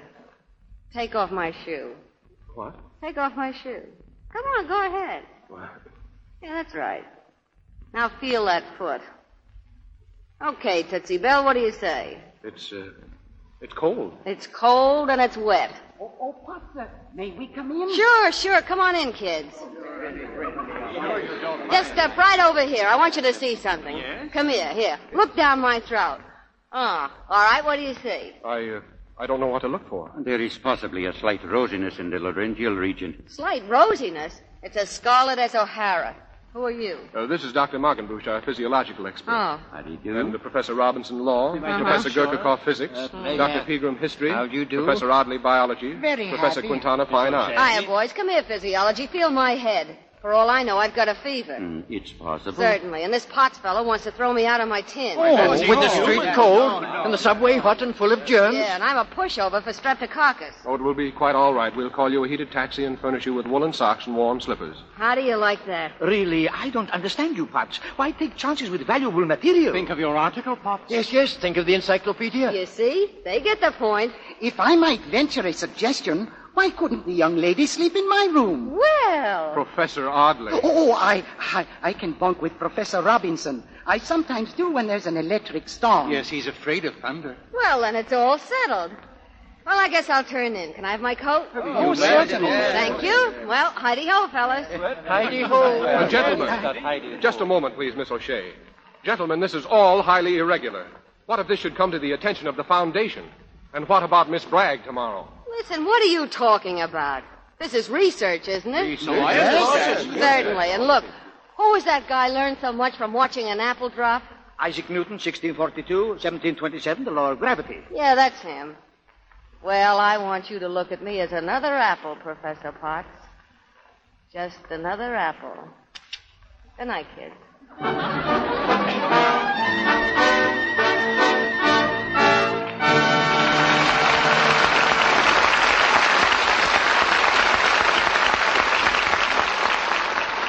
In just a few moments, Mr. DeMille and our stars, Barbara Stanwyck and Fred McMurray, will return in Act Two of Ball of Fire. And now, in a busy department store, Well, Mary, hello. Jane! What luck meeting you. You're just the person to help me decide about this blouse. Look, would you take it in the aqua shade or in the coral? It's for my black suit. Well, either shade will go then. It's just a question of which is more becoming. Um, hold this to your face. Mm, now this. Goodness, I don't know. You look lovely in either, with a skin like yours. isn't it the truth? A lady with a lovely complexion can wear just about any color she pleases and always be told it's becoming. Yes, perhaps there's nothing that makes a woman seem more beautiful than soft, flower like skin. That's why it's so important to give your precious complexion gentle, protecting care. To neglect it a single day, you know, is to take chances with good looks. Screen stars realize this. Madeline Carroll says, Complexion beauty should be cherished, so it's important to use a real beauty soap. I never neglect my daily active lather facials with Lux toilet soap. Any woman can give her skin this simple care that helps it stay lovely. Now there's a tip worth taking. This beautiful blonde star is famous for her smooth, creamy skin. Why not try her Lux Toilet Soap Beauty Care for 30 days? Here's the way Madeline Carroll takes an active lather facial. I pat the wonderful creamy lather lightly in. I rinse with warm water and then with cool, and pat my face gently with a soft towel to dry. And when I touch my skin, it feels so smooth. Yes, when you use Lux Toilet Soap, you know its rich, active lather removes stale cosmetics, every trace of dust and dirt thoroughly, but gently, too. Gives your skin real beauty care. You'll enjoy the caressing touch of that creamy, abundant lather on your skin. And because every satin smooth cake of Lux Toilet Soap is hard milled, it's truly economical to use. Get three cakes of this luxurious white soap tomorrow. Now, our producer, Mr. DeMille. Act two of Ball of Fire. starring Fred McMurray as Professor Potts and Barbara Stanwyck as Sugar Puss O'Shea.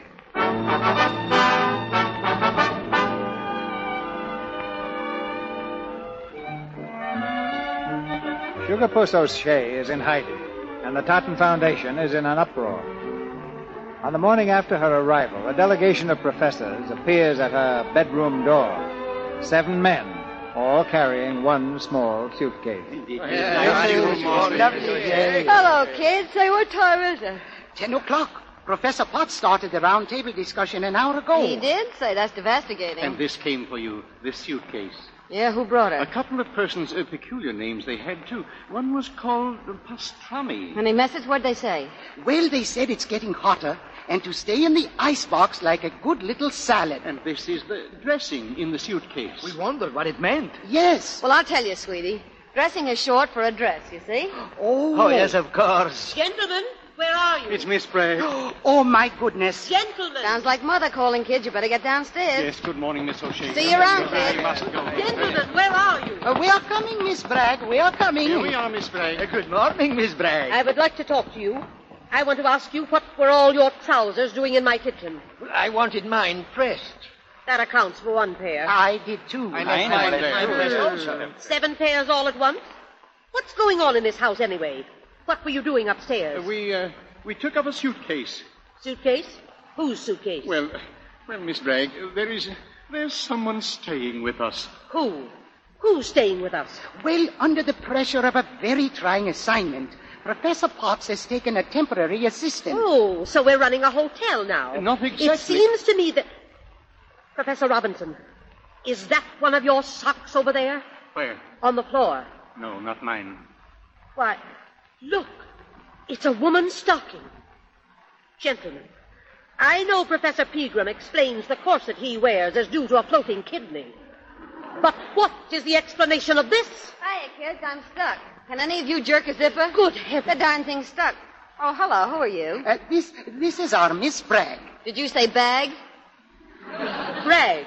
How do you do? Greedo. You know anything about zippers? I do not. Oh, button girl, huh?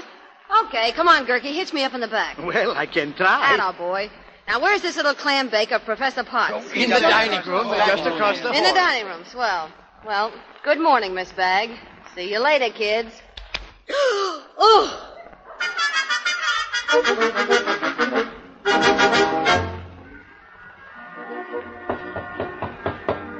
Come in. Oh, yes, Miss Bragg. May I have a word with you, Professor Potts? Oh, yes, certainly. Uh, Miss Bragg, that music. Is it from next door? No, from this door, from the library. And that's what I want to talk to you about. Well, what's going on in there? It's that woman, Professor Potts. She's in there with the rest of the gentlemen. Really? Uh, What are they doing? They have just formed a Lakanga line. Uh, What's that? I refuse to describe it. Professor Potts, that's the kind of woman that makes whole civilizations topple. And I warn you, either she goes or I go. I don't like ultimatum, Miss Bragg, but I shall look into the matter. Don't look into the matter. Look into the library. Very well, Miss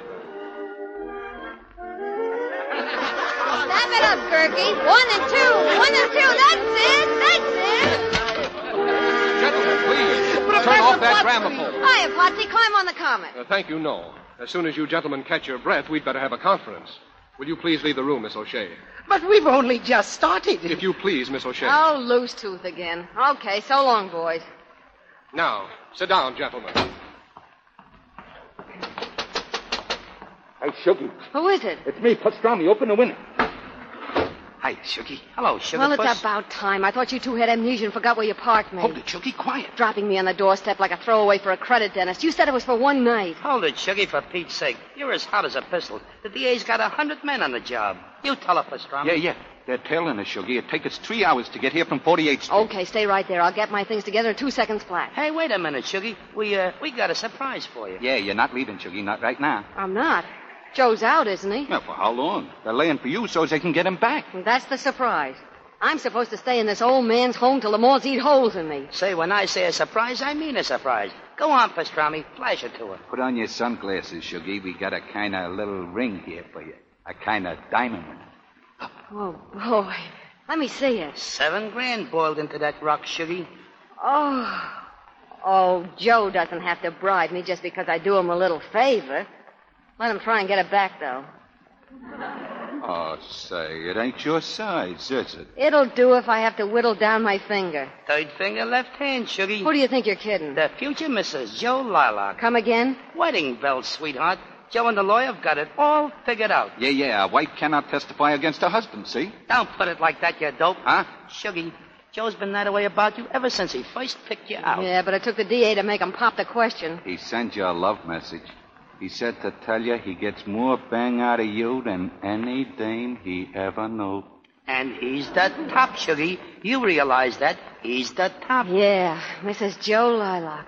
Third Avenue girl in the major league at last. Look, Sugie, the wedding's got to be a fast one. Over New Jersey someplace. Now, here's the application for the license, and you sign right here. Will I? You got a pen? Uh, yeah, here. Unscrew it for Mrs. Lilac. Right here, right here. Go ahead, sign. Oh, boy, were those pajamas a good investment. You'll get the final dope by tomorrow morning. Joe will phone around 10 o'clock. Now, meantime, lay low and stick close to the Amici. The what? The telephone. Oh.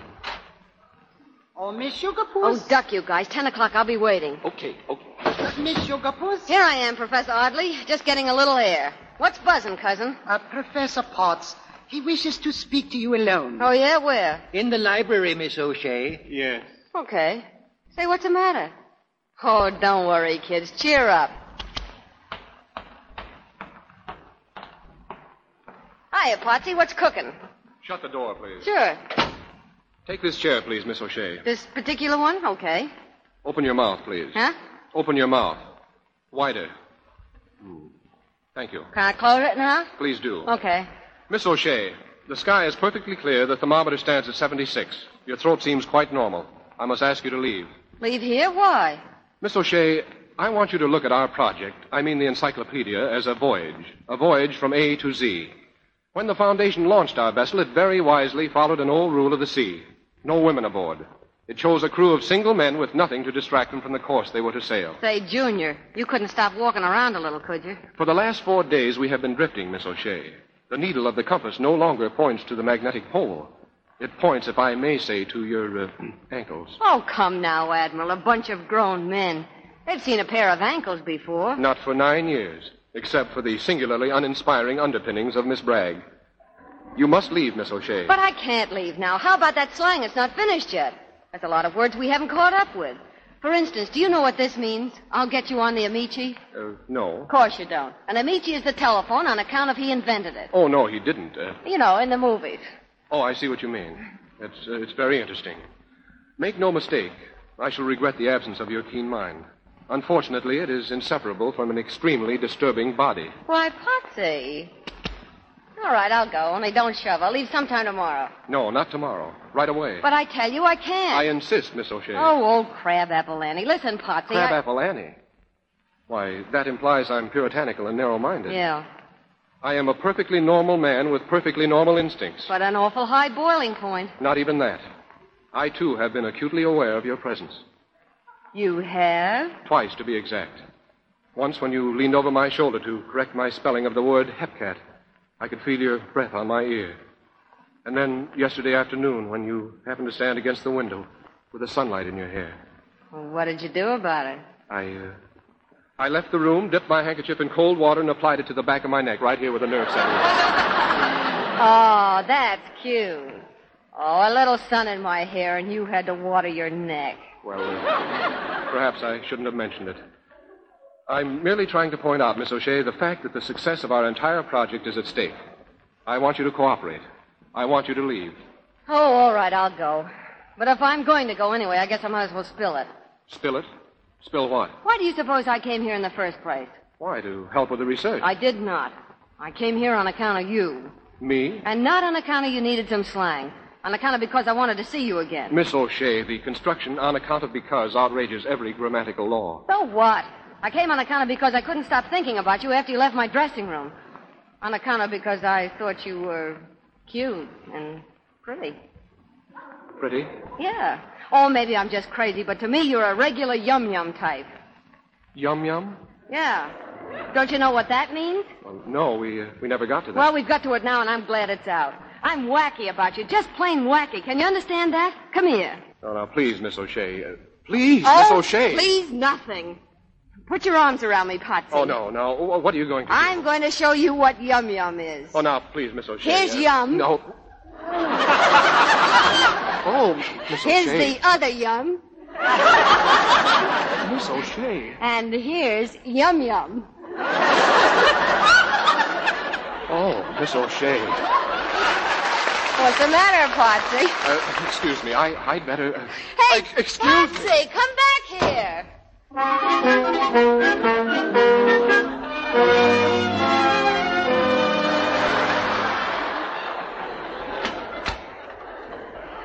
Well, come in. what, Miss, uh, Miss O'Shea. What's the idea of running out on me like that? Oh, uh, nothing, nothing. I just. Come uh, over here. Uh, just a moment, please. Oh, Miss Bragg, Yes, uh, will you call a taxi from the corner for Miss O'Shea, please? I certainly will. Oh, I'm leaving, huh? Miss O'Shea, the last few minutes have only confirmed my former decision. Your further presence here would be fatal. You must get me out of your mind just as I must get you out of this house. Your hair's wet. Well, uh, never mind, please. Well, it is wet. Well, what of it? Nothing. I just happened to mention Well, forget it, please. it. Okay, okay. Now, to get back to the subject under discussion. All right. It would be idle of me to deny that I, too, feel the affinity that you mentioned a few minutes ago very strongly. Perhaps after three years, when my work is finished, we can take up where we left off. In the meantime, I. I hope we may keep up some kind of correspondence. Would you, Miss Sugarpuss? Oh, Patsy. I know. That's the way I feel, too, but, but it has to be. Uh, and Miss Sugarpuss, before you go, would you. Would you, uh, yum me just once more?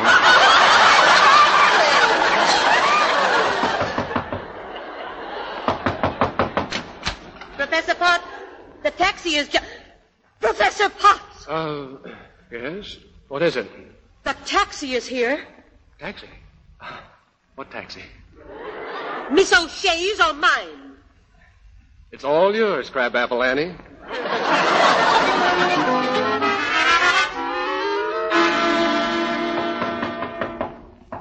Who is it? Hello. Come in. Good morning, Patsy. Good morning. I, uh, I brought you breakfast. Good. I'll have it right here in the snooze stand. Thank you. How do you take your coffee? Oh, just Jav, no cow. Just what? Black. Oh. Sugar? Straight. Uh, toast? No thanks. You're sure you don't want some toast? Uh-uh. Well, there's some jam to go with it. it it's very good. Uh-uh, never used it. Not just one bite. Uh-uh. Sit down and take a load off your feet. Say, I found out what's wa- wrong with on account of because. It's saying the same thing twice, you know, like calling somebody a rich millionaire. You call it a, a pleo... No, now, wait a minute. A ple... A pleonasm. Yeah, that's it. Who told you that? Oh, this room's full of books about grammar. I read for a couple of hours last night. I couldn't sleep either. I walked in the park till the sun came up over the east 60s. No kidding. It's a very important moment. A new chapter, in fact, for me. It's the first chapter. For what has my life been up to now? A preface. An empty forward. You couldn't talk a little plainer, could you? Oh, not if you won't have a piece of toast. I, at least just, uh, just look under the lid. What for? Please. Oh. Oh, you went and bought me a present. Oh, Patsy. I, I hope it fits. Uh, Gurkakov calculated the circumference of your finger. I woke up the jeweler at 7 o'clock this morning. Oh, it's a lovely ring, Patsy. Really it is. I, I hoped you'd like it. It's our, our engagement ring.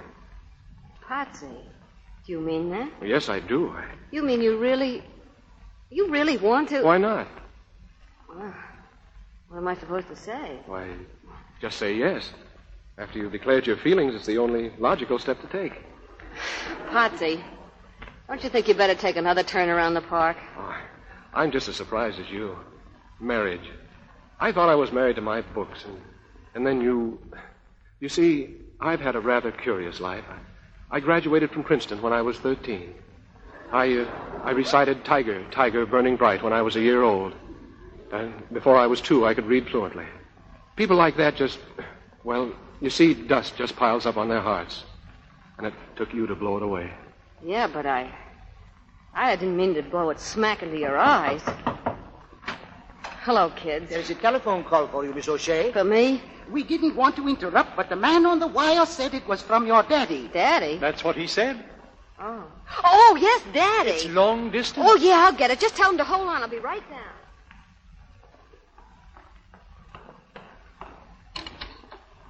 Hello? Hello? Hello, Sugar. This is Asma.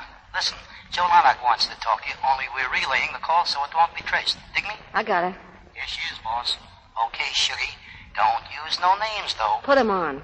Hi, Sugar Puss. Oh, boy, did you call at the right minute. Where are you? Ah, some whistle snort in New Jersey. Red Cocos is called. Ah, Well, how you been, Sugie? I hear you're hiding out with the seven dwarves. Eight. And it's kind of indicated I better get out of here quick. Eh? Why? Oh, one of the professors got off the beam a little. A slight case of Andy Hardy. Now, listen, Sugie. Everything's all set. The license comes through this afternoon, and I got adjusters to the piece all lined up. Yeah, well, how am I going to get there? Ah, That's what we're trying to figure out. I don't want you to take a train. It's sputs you like a lead dime. I don't care if I have to hook a ride on a hearse. I want to get out of here. I don't like it. May we come in a moment? Oh, uh, well, uh, what other news is there, Daddy? Huh? How is Mama, Daddy? What are you talking about? Oh, that's fine. Just a minute, Daddy. Uh, Patsy, I won't be long. Just wait in the library. Uh, do you mind if I have a few words with your father first? Oh. Oh, well, uh, sure. Uh, Daddy, this is the professor I was telling you about. Are you nuts? Here he is, Daddy. Hello, listen. Hello, uh, Mr. O'Shea. My name is Bertram Potts. I, uh, I judge your daughter has already told you of my aspirations in her regard. Hey, what's going on there? Oh, you're, you're quite right, Mr. O'Shea. It's, it's inexcusable for one to introduce oneself to one's future father in law over the telephone, but before entrusting your daughter's future happiness to my care, I, I'm sure you ought to know all about me. Oh, sure, sure. Why not? Well, as character reference, you might get in touch with the head of the Rockefeller Institute, uh, the foundation, and the president of Princeton. And I may say I am in excellent physical condition, except for occasional trouble with my left sinus. Uh huh. How's your digestion, son? Oh, very good. Very good, sir. And I, uh, I draw a salary of $3,200 per year. Oh, that's fine. That's fine. And, Mr. O'Shea, I'd like to marry your daughter as soon as possible. Oh, yeah? Uh, say, uh, wait a minute. Uh, sure, sure. Good idea. Oh, I'm glad you understand, sir. Look, uh, uh, uh, what did you say your name was? Bertram Potts.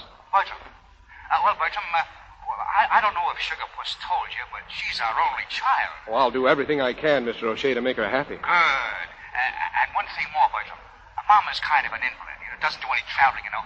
But it would just break her heart not to see Sugar Puss married. You understand that? Oh, of course, sir. Sure, sure. So suppose you just bring the kid right down here. Uh, we want to see you, and, and let's have the ceremony in our hometown, Rancocas. Why, of course, Mr. O'Shea. May I call you Father, Mr. O'Shea? Sure. Sure, I like it. Oh, thank you, Father. Now, uh, let me speak to my daughter. Oh, certainly, sir. Uh, here, he wants to speak to you. Hello, Daddy. Well, Shuggy, this solved your transportation. That jack was made to order. I don't get it, Daddy. Look, who's going to stop the Rockefeller Foundation at Princeton University? I'll get a couple of the other old beavers to come along in the car. Yeah, well, maybe there's some other way. I, uh, I don't want to take them for that kind of a ride. Oh, that's quite all right. I'll take a couple of days off. No, uh, now, listen. cut out uh, the Mankanki, Shuggy. This will get you to Rancocas. Now, once you're here, we'll give the professors the boot easy like, where it won't blind them. Yeah, but I don't now, Oh, like. just one thing. Watch out for the Washington Bridge. It'll be swarming with cops. So long, Shuggy. Wait, listen, you. What's the matter, dear? Oh, he's always in such a rush. Which is my great good fortune. The sooner the better. Is it all settled, Potts? Is everything fixed? Everything is fine. Oh, good. Gentlemen, I now have the honor to announce our betrothal. Very sensibly condensed as in the Reader's Digest. I want to be an usher. Yeah, we all want to be Yeah, ushers. well, One That's- kisses the bride, may I? Oh, we'll all kiss the bride. My dear, we are very happy. Thank you. We feel that you are marrying all of us a little. Yes, yes, indeed. Thanks a lot. Well, if we're going to get started this afternoon, I better get going. I'll, I'll go up and pack my things. Certainly, certainly.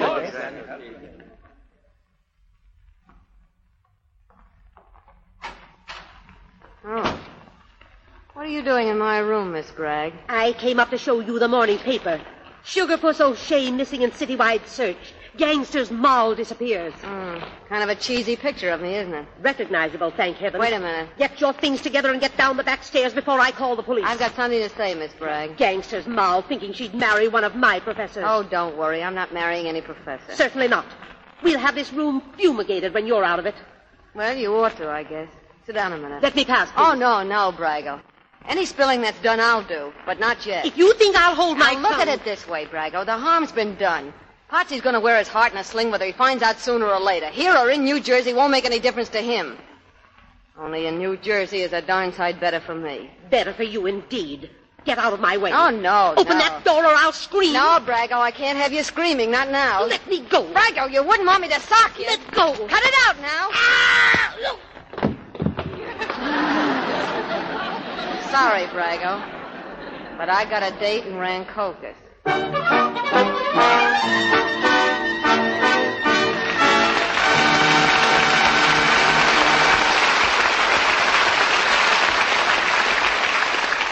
We pause now for station identification. This is the Columbia Broadcasting System.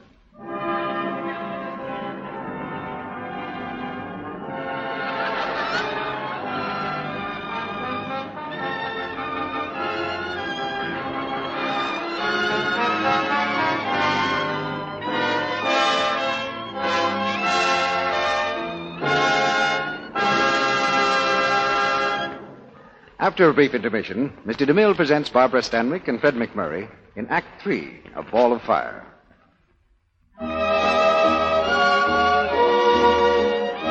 And now, for a moment, let's drop in at a party where boys in army uniforms are dancing with girls dressed in their prettiest.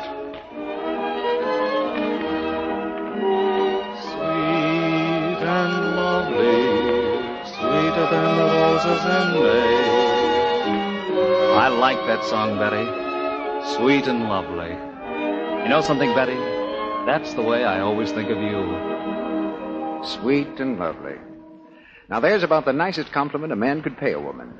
And it's the way a man likes to think of the girl who's captured his heart. So it's a clever girl who does everything possible to live up to that ideal. It's a clever girl who knows the importance of sweet, fragrant skin and never takes chances with the charm that wins the charm of daintiness, especially when it's so easy to make sure with the Screen Stars Beauty Soap Lux Toilet Soap. Screen Stars, you know, use their gentle complexion soap as a daily bath soap, too. For Lux soap has such rich, creamy lather, active lather that carries away every trace of dust and dirt from the skin, leaves it beautifully fresh and sweet. Now, here's what one of our loveliest Hollywood stars, Rosalind Russell, says. The girl who wants to be attractive makes daintiness sure. A daily Lux soap beauty bath does the trick. Leaves skin delicately perfumed, too, with a wonderful fragrance that clings. If you haven't tried it, why not make this luxurious perfumed bath part of your daily beauty routine? You'll find Lux Toilet Soap lathers easily and quickly, gives a creamy, soothing lather that's like a caress to the skin. So take a tip from Hollywood. Make sure you're sweet and lovely. Make sure of daintiness the easy, delightful Lux Toilet Soap way. Now, Mr. DeMille returns to the microphone. Act three of Ball of Fire, starring Fred McMurray and Barbara Stanwyck.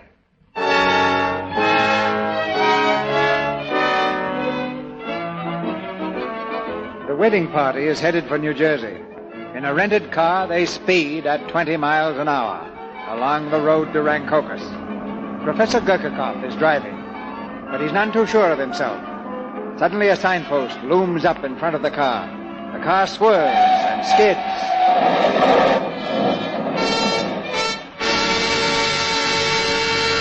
Hello. Hello, Joe. Shuggy, where are you? Listen, Joe, we had an accident. An accident? Oh, nothing serious. It just shook the old boys up a little. I couldn't get to a phone before. Oh, where are you? Oh, I don't know. It's in some kind of an auto court near Kingston. Poplar Grove, it's called. What's the number of your bungalow? What's the difference? In case I want to reach you. Wait a minute. I'll look. Huh. Lucky me. It's 13, 13. eh? Okay. Listen, Joe, don't call me here. There's a midnight bus. I can grab that. Midnight bus, what are you talking about? I'll have Esmond Pastrami pick you up in about 40 minutes. Oh, Joe, why not do the thing right? I want to wait until the old boys have gone to bed. I can't walk out on them cold. Maybe you'd like to sit down and knit him eight sweaters to remember you by. Well, I told you how it's going to be. Now stop barking orders. So long.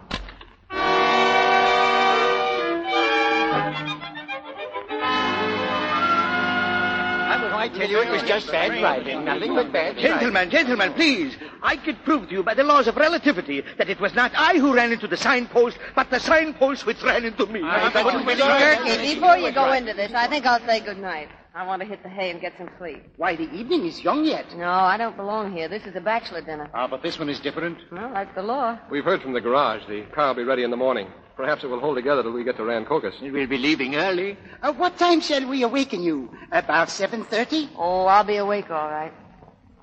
Well, kids, here's to you. Sweet dreams. Good night. Good night, Patsy. Good night. Patsy, I. Oh, you know, you boys still have time to warn him.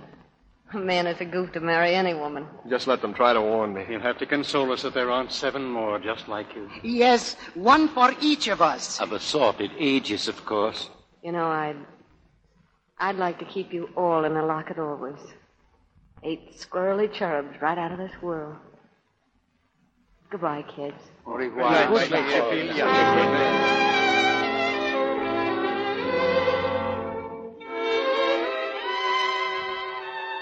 Good night, Good night, gentlemen.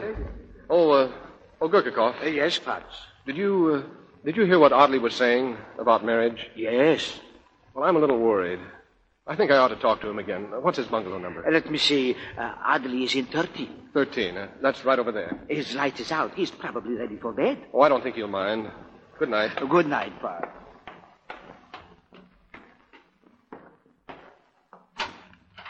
Oddly, may I come in? Uh, don't turn on the light, Oddly. I, I, I prefer to discuss these things in the dark. Oddly, the things you were telling me before, I, I recognize the beauty and delicacy of the relationship you described, but, well, I'm, I don't trust myself. I'm afraid I'm a lot bolder than you are, Oddly. You see, I, I'm a man in love. It's the first time in my life. I want to take her in my arms. I think of her every waking moment. Why, if this marriage had been delayed, I, I mean, should have been delayed. I mean, should be. Listen to that, Oddly. I, I don't know my tenses anymore. I've gone goofy, completely goofy. Patsy. What? Oh, I, I'm sorry. Oh, don't, don't leave, Patsy. Well, I- I don't know how I could have made such a mistake. You'll have to forgive me, please. Oh, don't apologize, Patsy. It, it was illuminating. Would you kiss me, Patsy? well, if you, if you think. Oh, yes. Yes, I do. Professor, Professor Potts. Somebody, uh, Professor Potts. somebody's calling me. Are they? Yes, maybe it's just as well. Maybe. Good night. Good night. Professor Potts. Right here. What's the matter? Potts, something has come up. Well, what? Well, Uh, I, I, I- You'd better tell him, Gurkakov. maybe, maybe he'd better tell him. yes, yes. E? He? Who? Uh, Potts, there's a, g- a gentleman here. No, no, no, there's a, ma- a man here. No, no, a foreman. Yes, uh, yes. They, uh, They'll tell you. Who are they? Over here in the office, one of them is called Joe Lilac. Uh, come on in, gents. Just let me cover that door. Esmond, watch the window. Okay, boss. Oh, so you're the bridegroom, huh? Yes, this is Professor Potts. Uh, hiya, Bertram. I thought you'd look like these other squats, only with a beard and pea soup on it. What is this all about? Maybe you recognize my voice, Bertram. Or do you? How's your sinus? Oh, Why, you're not her father. You're getting warm. I'm her daddy. I believe I'm entitled to some clarification. Yeah? Well, so am I. What's that on your face? Lipstick? Lipstick? Shut up! Shut up! Was kind of counting on Sugar Puss to tell you the score. Trouble is, when it comes to leveling off, she gets chicken. He's trying to say that our wedding trip was nothing but a vast lie. Ah, vast lie. Don't you believe it, Bertram. There's going to be a wedding, all right. The sugar puss the bride, only I'm the bridegroom. Potts, it seems that your bride to be. His bride. That's a laugh. It seems Sugarpuss has used us to circumvent the police. We're serving as protective coloration. Yes. I don't believe it. Now, Professor, you didn't really think she was going to marry you. With your 3000 a year? she spends that much for having her toenails painted. Eh, you don't believe it. Look at him. All right. Suppose you go and tell Sugar Puss that Daddy's here. Boss, boss, listen. It's a cop. Get away from that window, quick.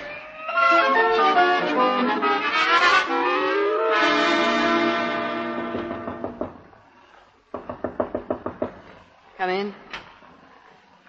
Patsy. There's a Mr. Lilac waiting for you. Yeah, I know. The situation has been excla- explained to me in simple terms.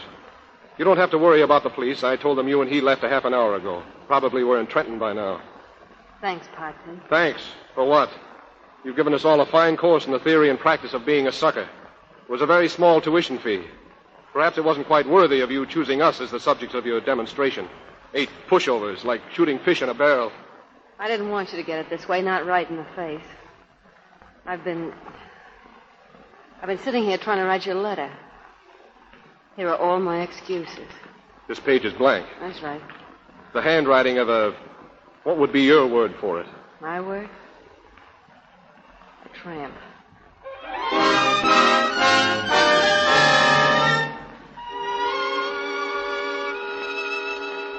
Now listen, Shuggy, I'm losing patience, see? I got that justice waiting. Now what do you say? I said no, and I still say no. Boss, we gotta get out of here. Shut up. Look, Shuggy, what's that professor guy got on you? I love him. She loves him. Yeah, I love him. I love those hick shirts he wears with the boiled cuffs and the way he always has his vest button wrong. Looks like a giraffe, and I love him. I love him because he's the kind of a guy that gets drunk on a glass of buttermilk. I love him because he doesn't know how to kiss. Oh, I'll never see him again. But I'm not going to marry you. Not if you tie a ton of cement around my neck and throw me into the East River like you did all the others. All right. I guess you'd better talk to your professor. Get him on the phone, Harry, that foundation joint. Leave him out of this. Imagine that big giraffe at the bottom of the East River. Now, you wouldn't like that to happen to him, would you, Sugar Pig? That ain't funny, McGee. Who said it's funny? Hello, New York. Indica 2, 1, I mean business. That is, if you don't say I do, like a nice little bride. You can't do this, Joe. Too late, Shuggy. The pressure's on already. What is this? Putting the screws on me? You said it. And right where it'll do the most good. Neighborhood of the heart. Hello, this is Harry. Hang on. Here you are, boy. You take it, Shuggy. Who's that on the phone? The Totten Foundation. But you'll be speaking to Pastrami. Hello? Hello, Shuggy. Ah, How's the kid? What are you doing there, Pastrami? I was just dropped in on the professors. Yeah. F and me with our little old shotgun. We're all sitting around waiting. Waiting for what? Orders from the boss. For orders. Oh, yeah, I get it. Can we make a deal now, Shuggy?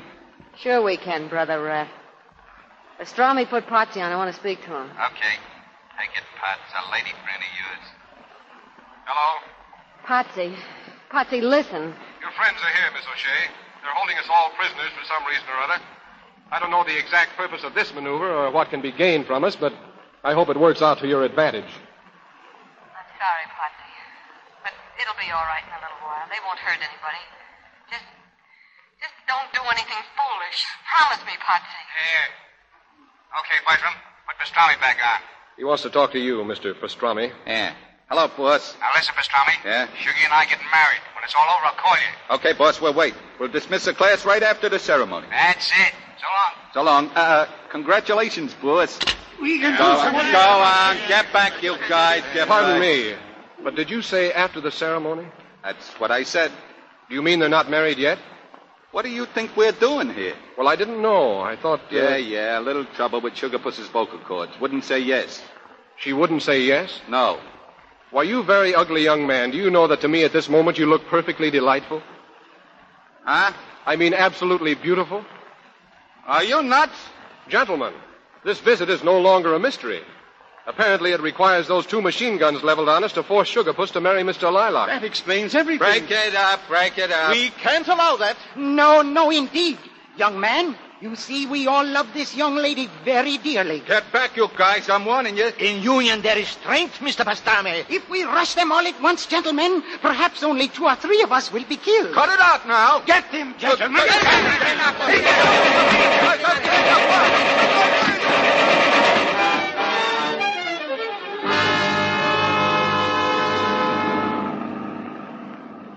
Hurry, hurry. Mr. Pastrami said the ceremony was to be at Fulham, New Jersey. Gentlemen, I've been meaning to ask. uh, was anybody shot? Uh, just I, I believe. A slight wound in the finger. See, gentlemen? Oddly, you're a hero. Oh, please.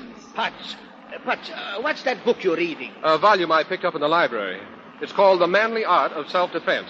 A very interesting maneuver in here, gentlemen, is called the Old One Two. Come on, Justice. Let's get going. Repeat after me, please. I, Joseph Lilac. I, Joseph Lilac. Head of Murder Incorporated. Shut up, Sugar. Take thee, Catherine O'Shea. Take thee, Catherine Who O'Shea. hates and despises you. To be my lawful wedded wife. To be my lawful wedded wife. For better or for worse. For better or for worse. Or worse. For richer or poorer, in sickness and in health. For richer or poorer, in sickness and in health. I'm sick right now. For heaven's sake, what's all that? Forget it. Keep going. Keep going. Keep going. To love and to cherish. To love and to cherish. There they are. Patsy! Grab their guns, gentlemen. Hey, let go of me. Hey, what is this? This, Mr. Lalick, is what is known as an upstick. No, no, I stick up. Keep them covered, gentlemen. Professor Pegram, you call the police, please. You like it, you like it. Oddly, stand by that window. Gurkakov, you watch the door.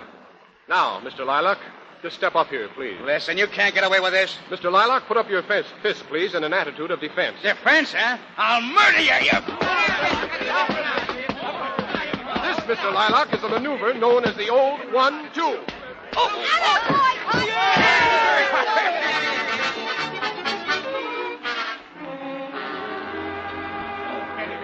Where shall we hold the ceremony? Right here. Gentlemen, gentlemen, I suggest that Professor Potts and Miss Sugarpuss be married at once in Rancogan. Oh, no, no. Listen, you squirrely cherubs, you eight wise idiots, it wouldn't work.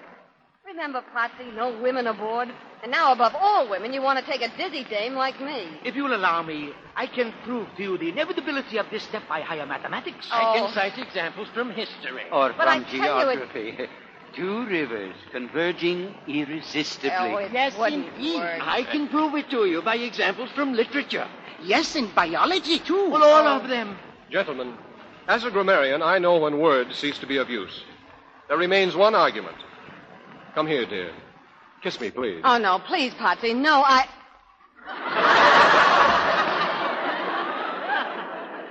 oh, Patsy, darling. You see, gentlemen?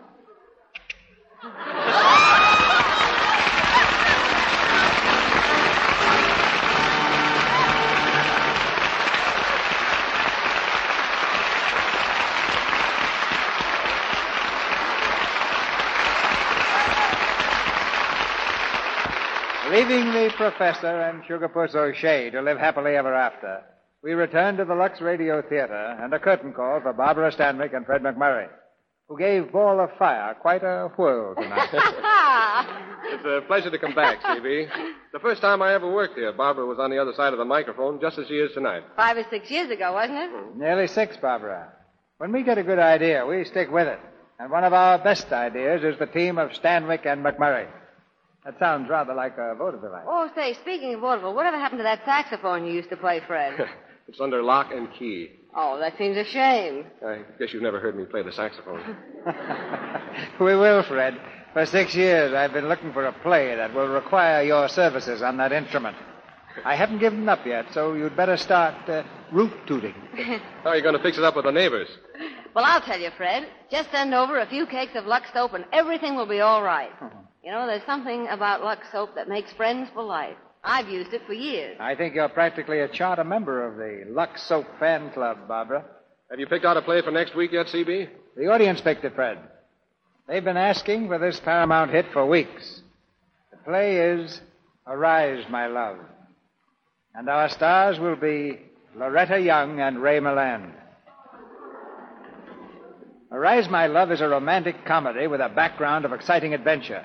The adventures of an aviator and a newspaper woman caught in Europe as war sweeps the continent. Perfect parts for Ray Milland and Loretta Young. And Well, that's perfect entertainment for us next Monday night.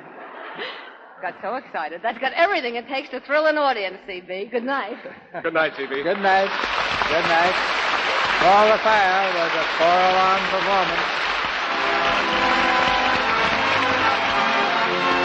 Our sponsors, the makers of Lux Toilet Soap, join me in inviting you to be with us again next Monday night when the Lux Radio Theater presents Loretta Young and Ray Milland in Arise, My Love. This is Cecil B. DeMille saying good night to you from Hollywood.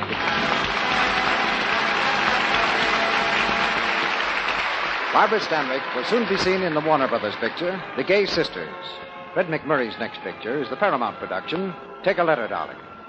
Heard in tonight's play were Felix Valley, Griff Barnett, Leo Cleary, Bruce Payne, and Norman Field as professors, Warren Ash as Joe Lilac, Verna Felton as Miss Bragg, Edwin Max as Pastrami, Frank Penny as Asma, and Arthur Q. Bryan, Charles Peck, and Tyler McVeigh.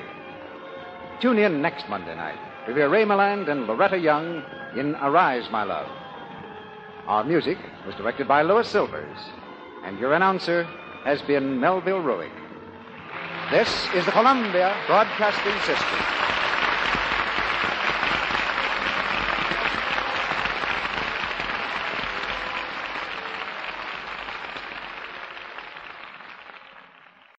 Come hang out and chill with Brian A. Davis and the Bad Beat. Wednesdays, 11 p.m. Eastern, right here on thatmetalstation.com.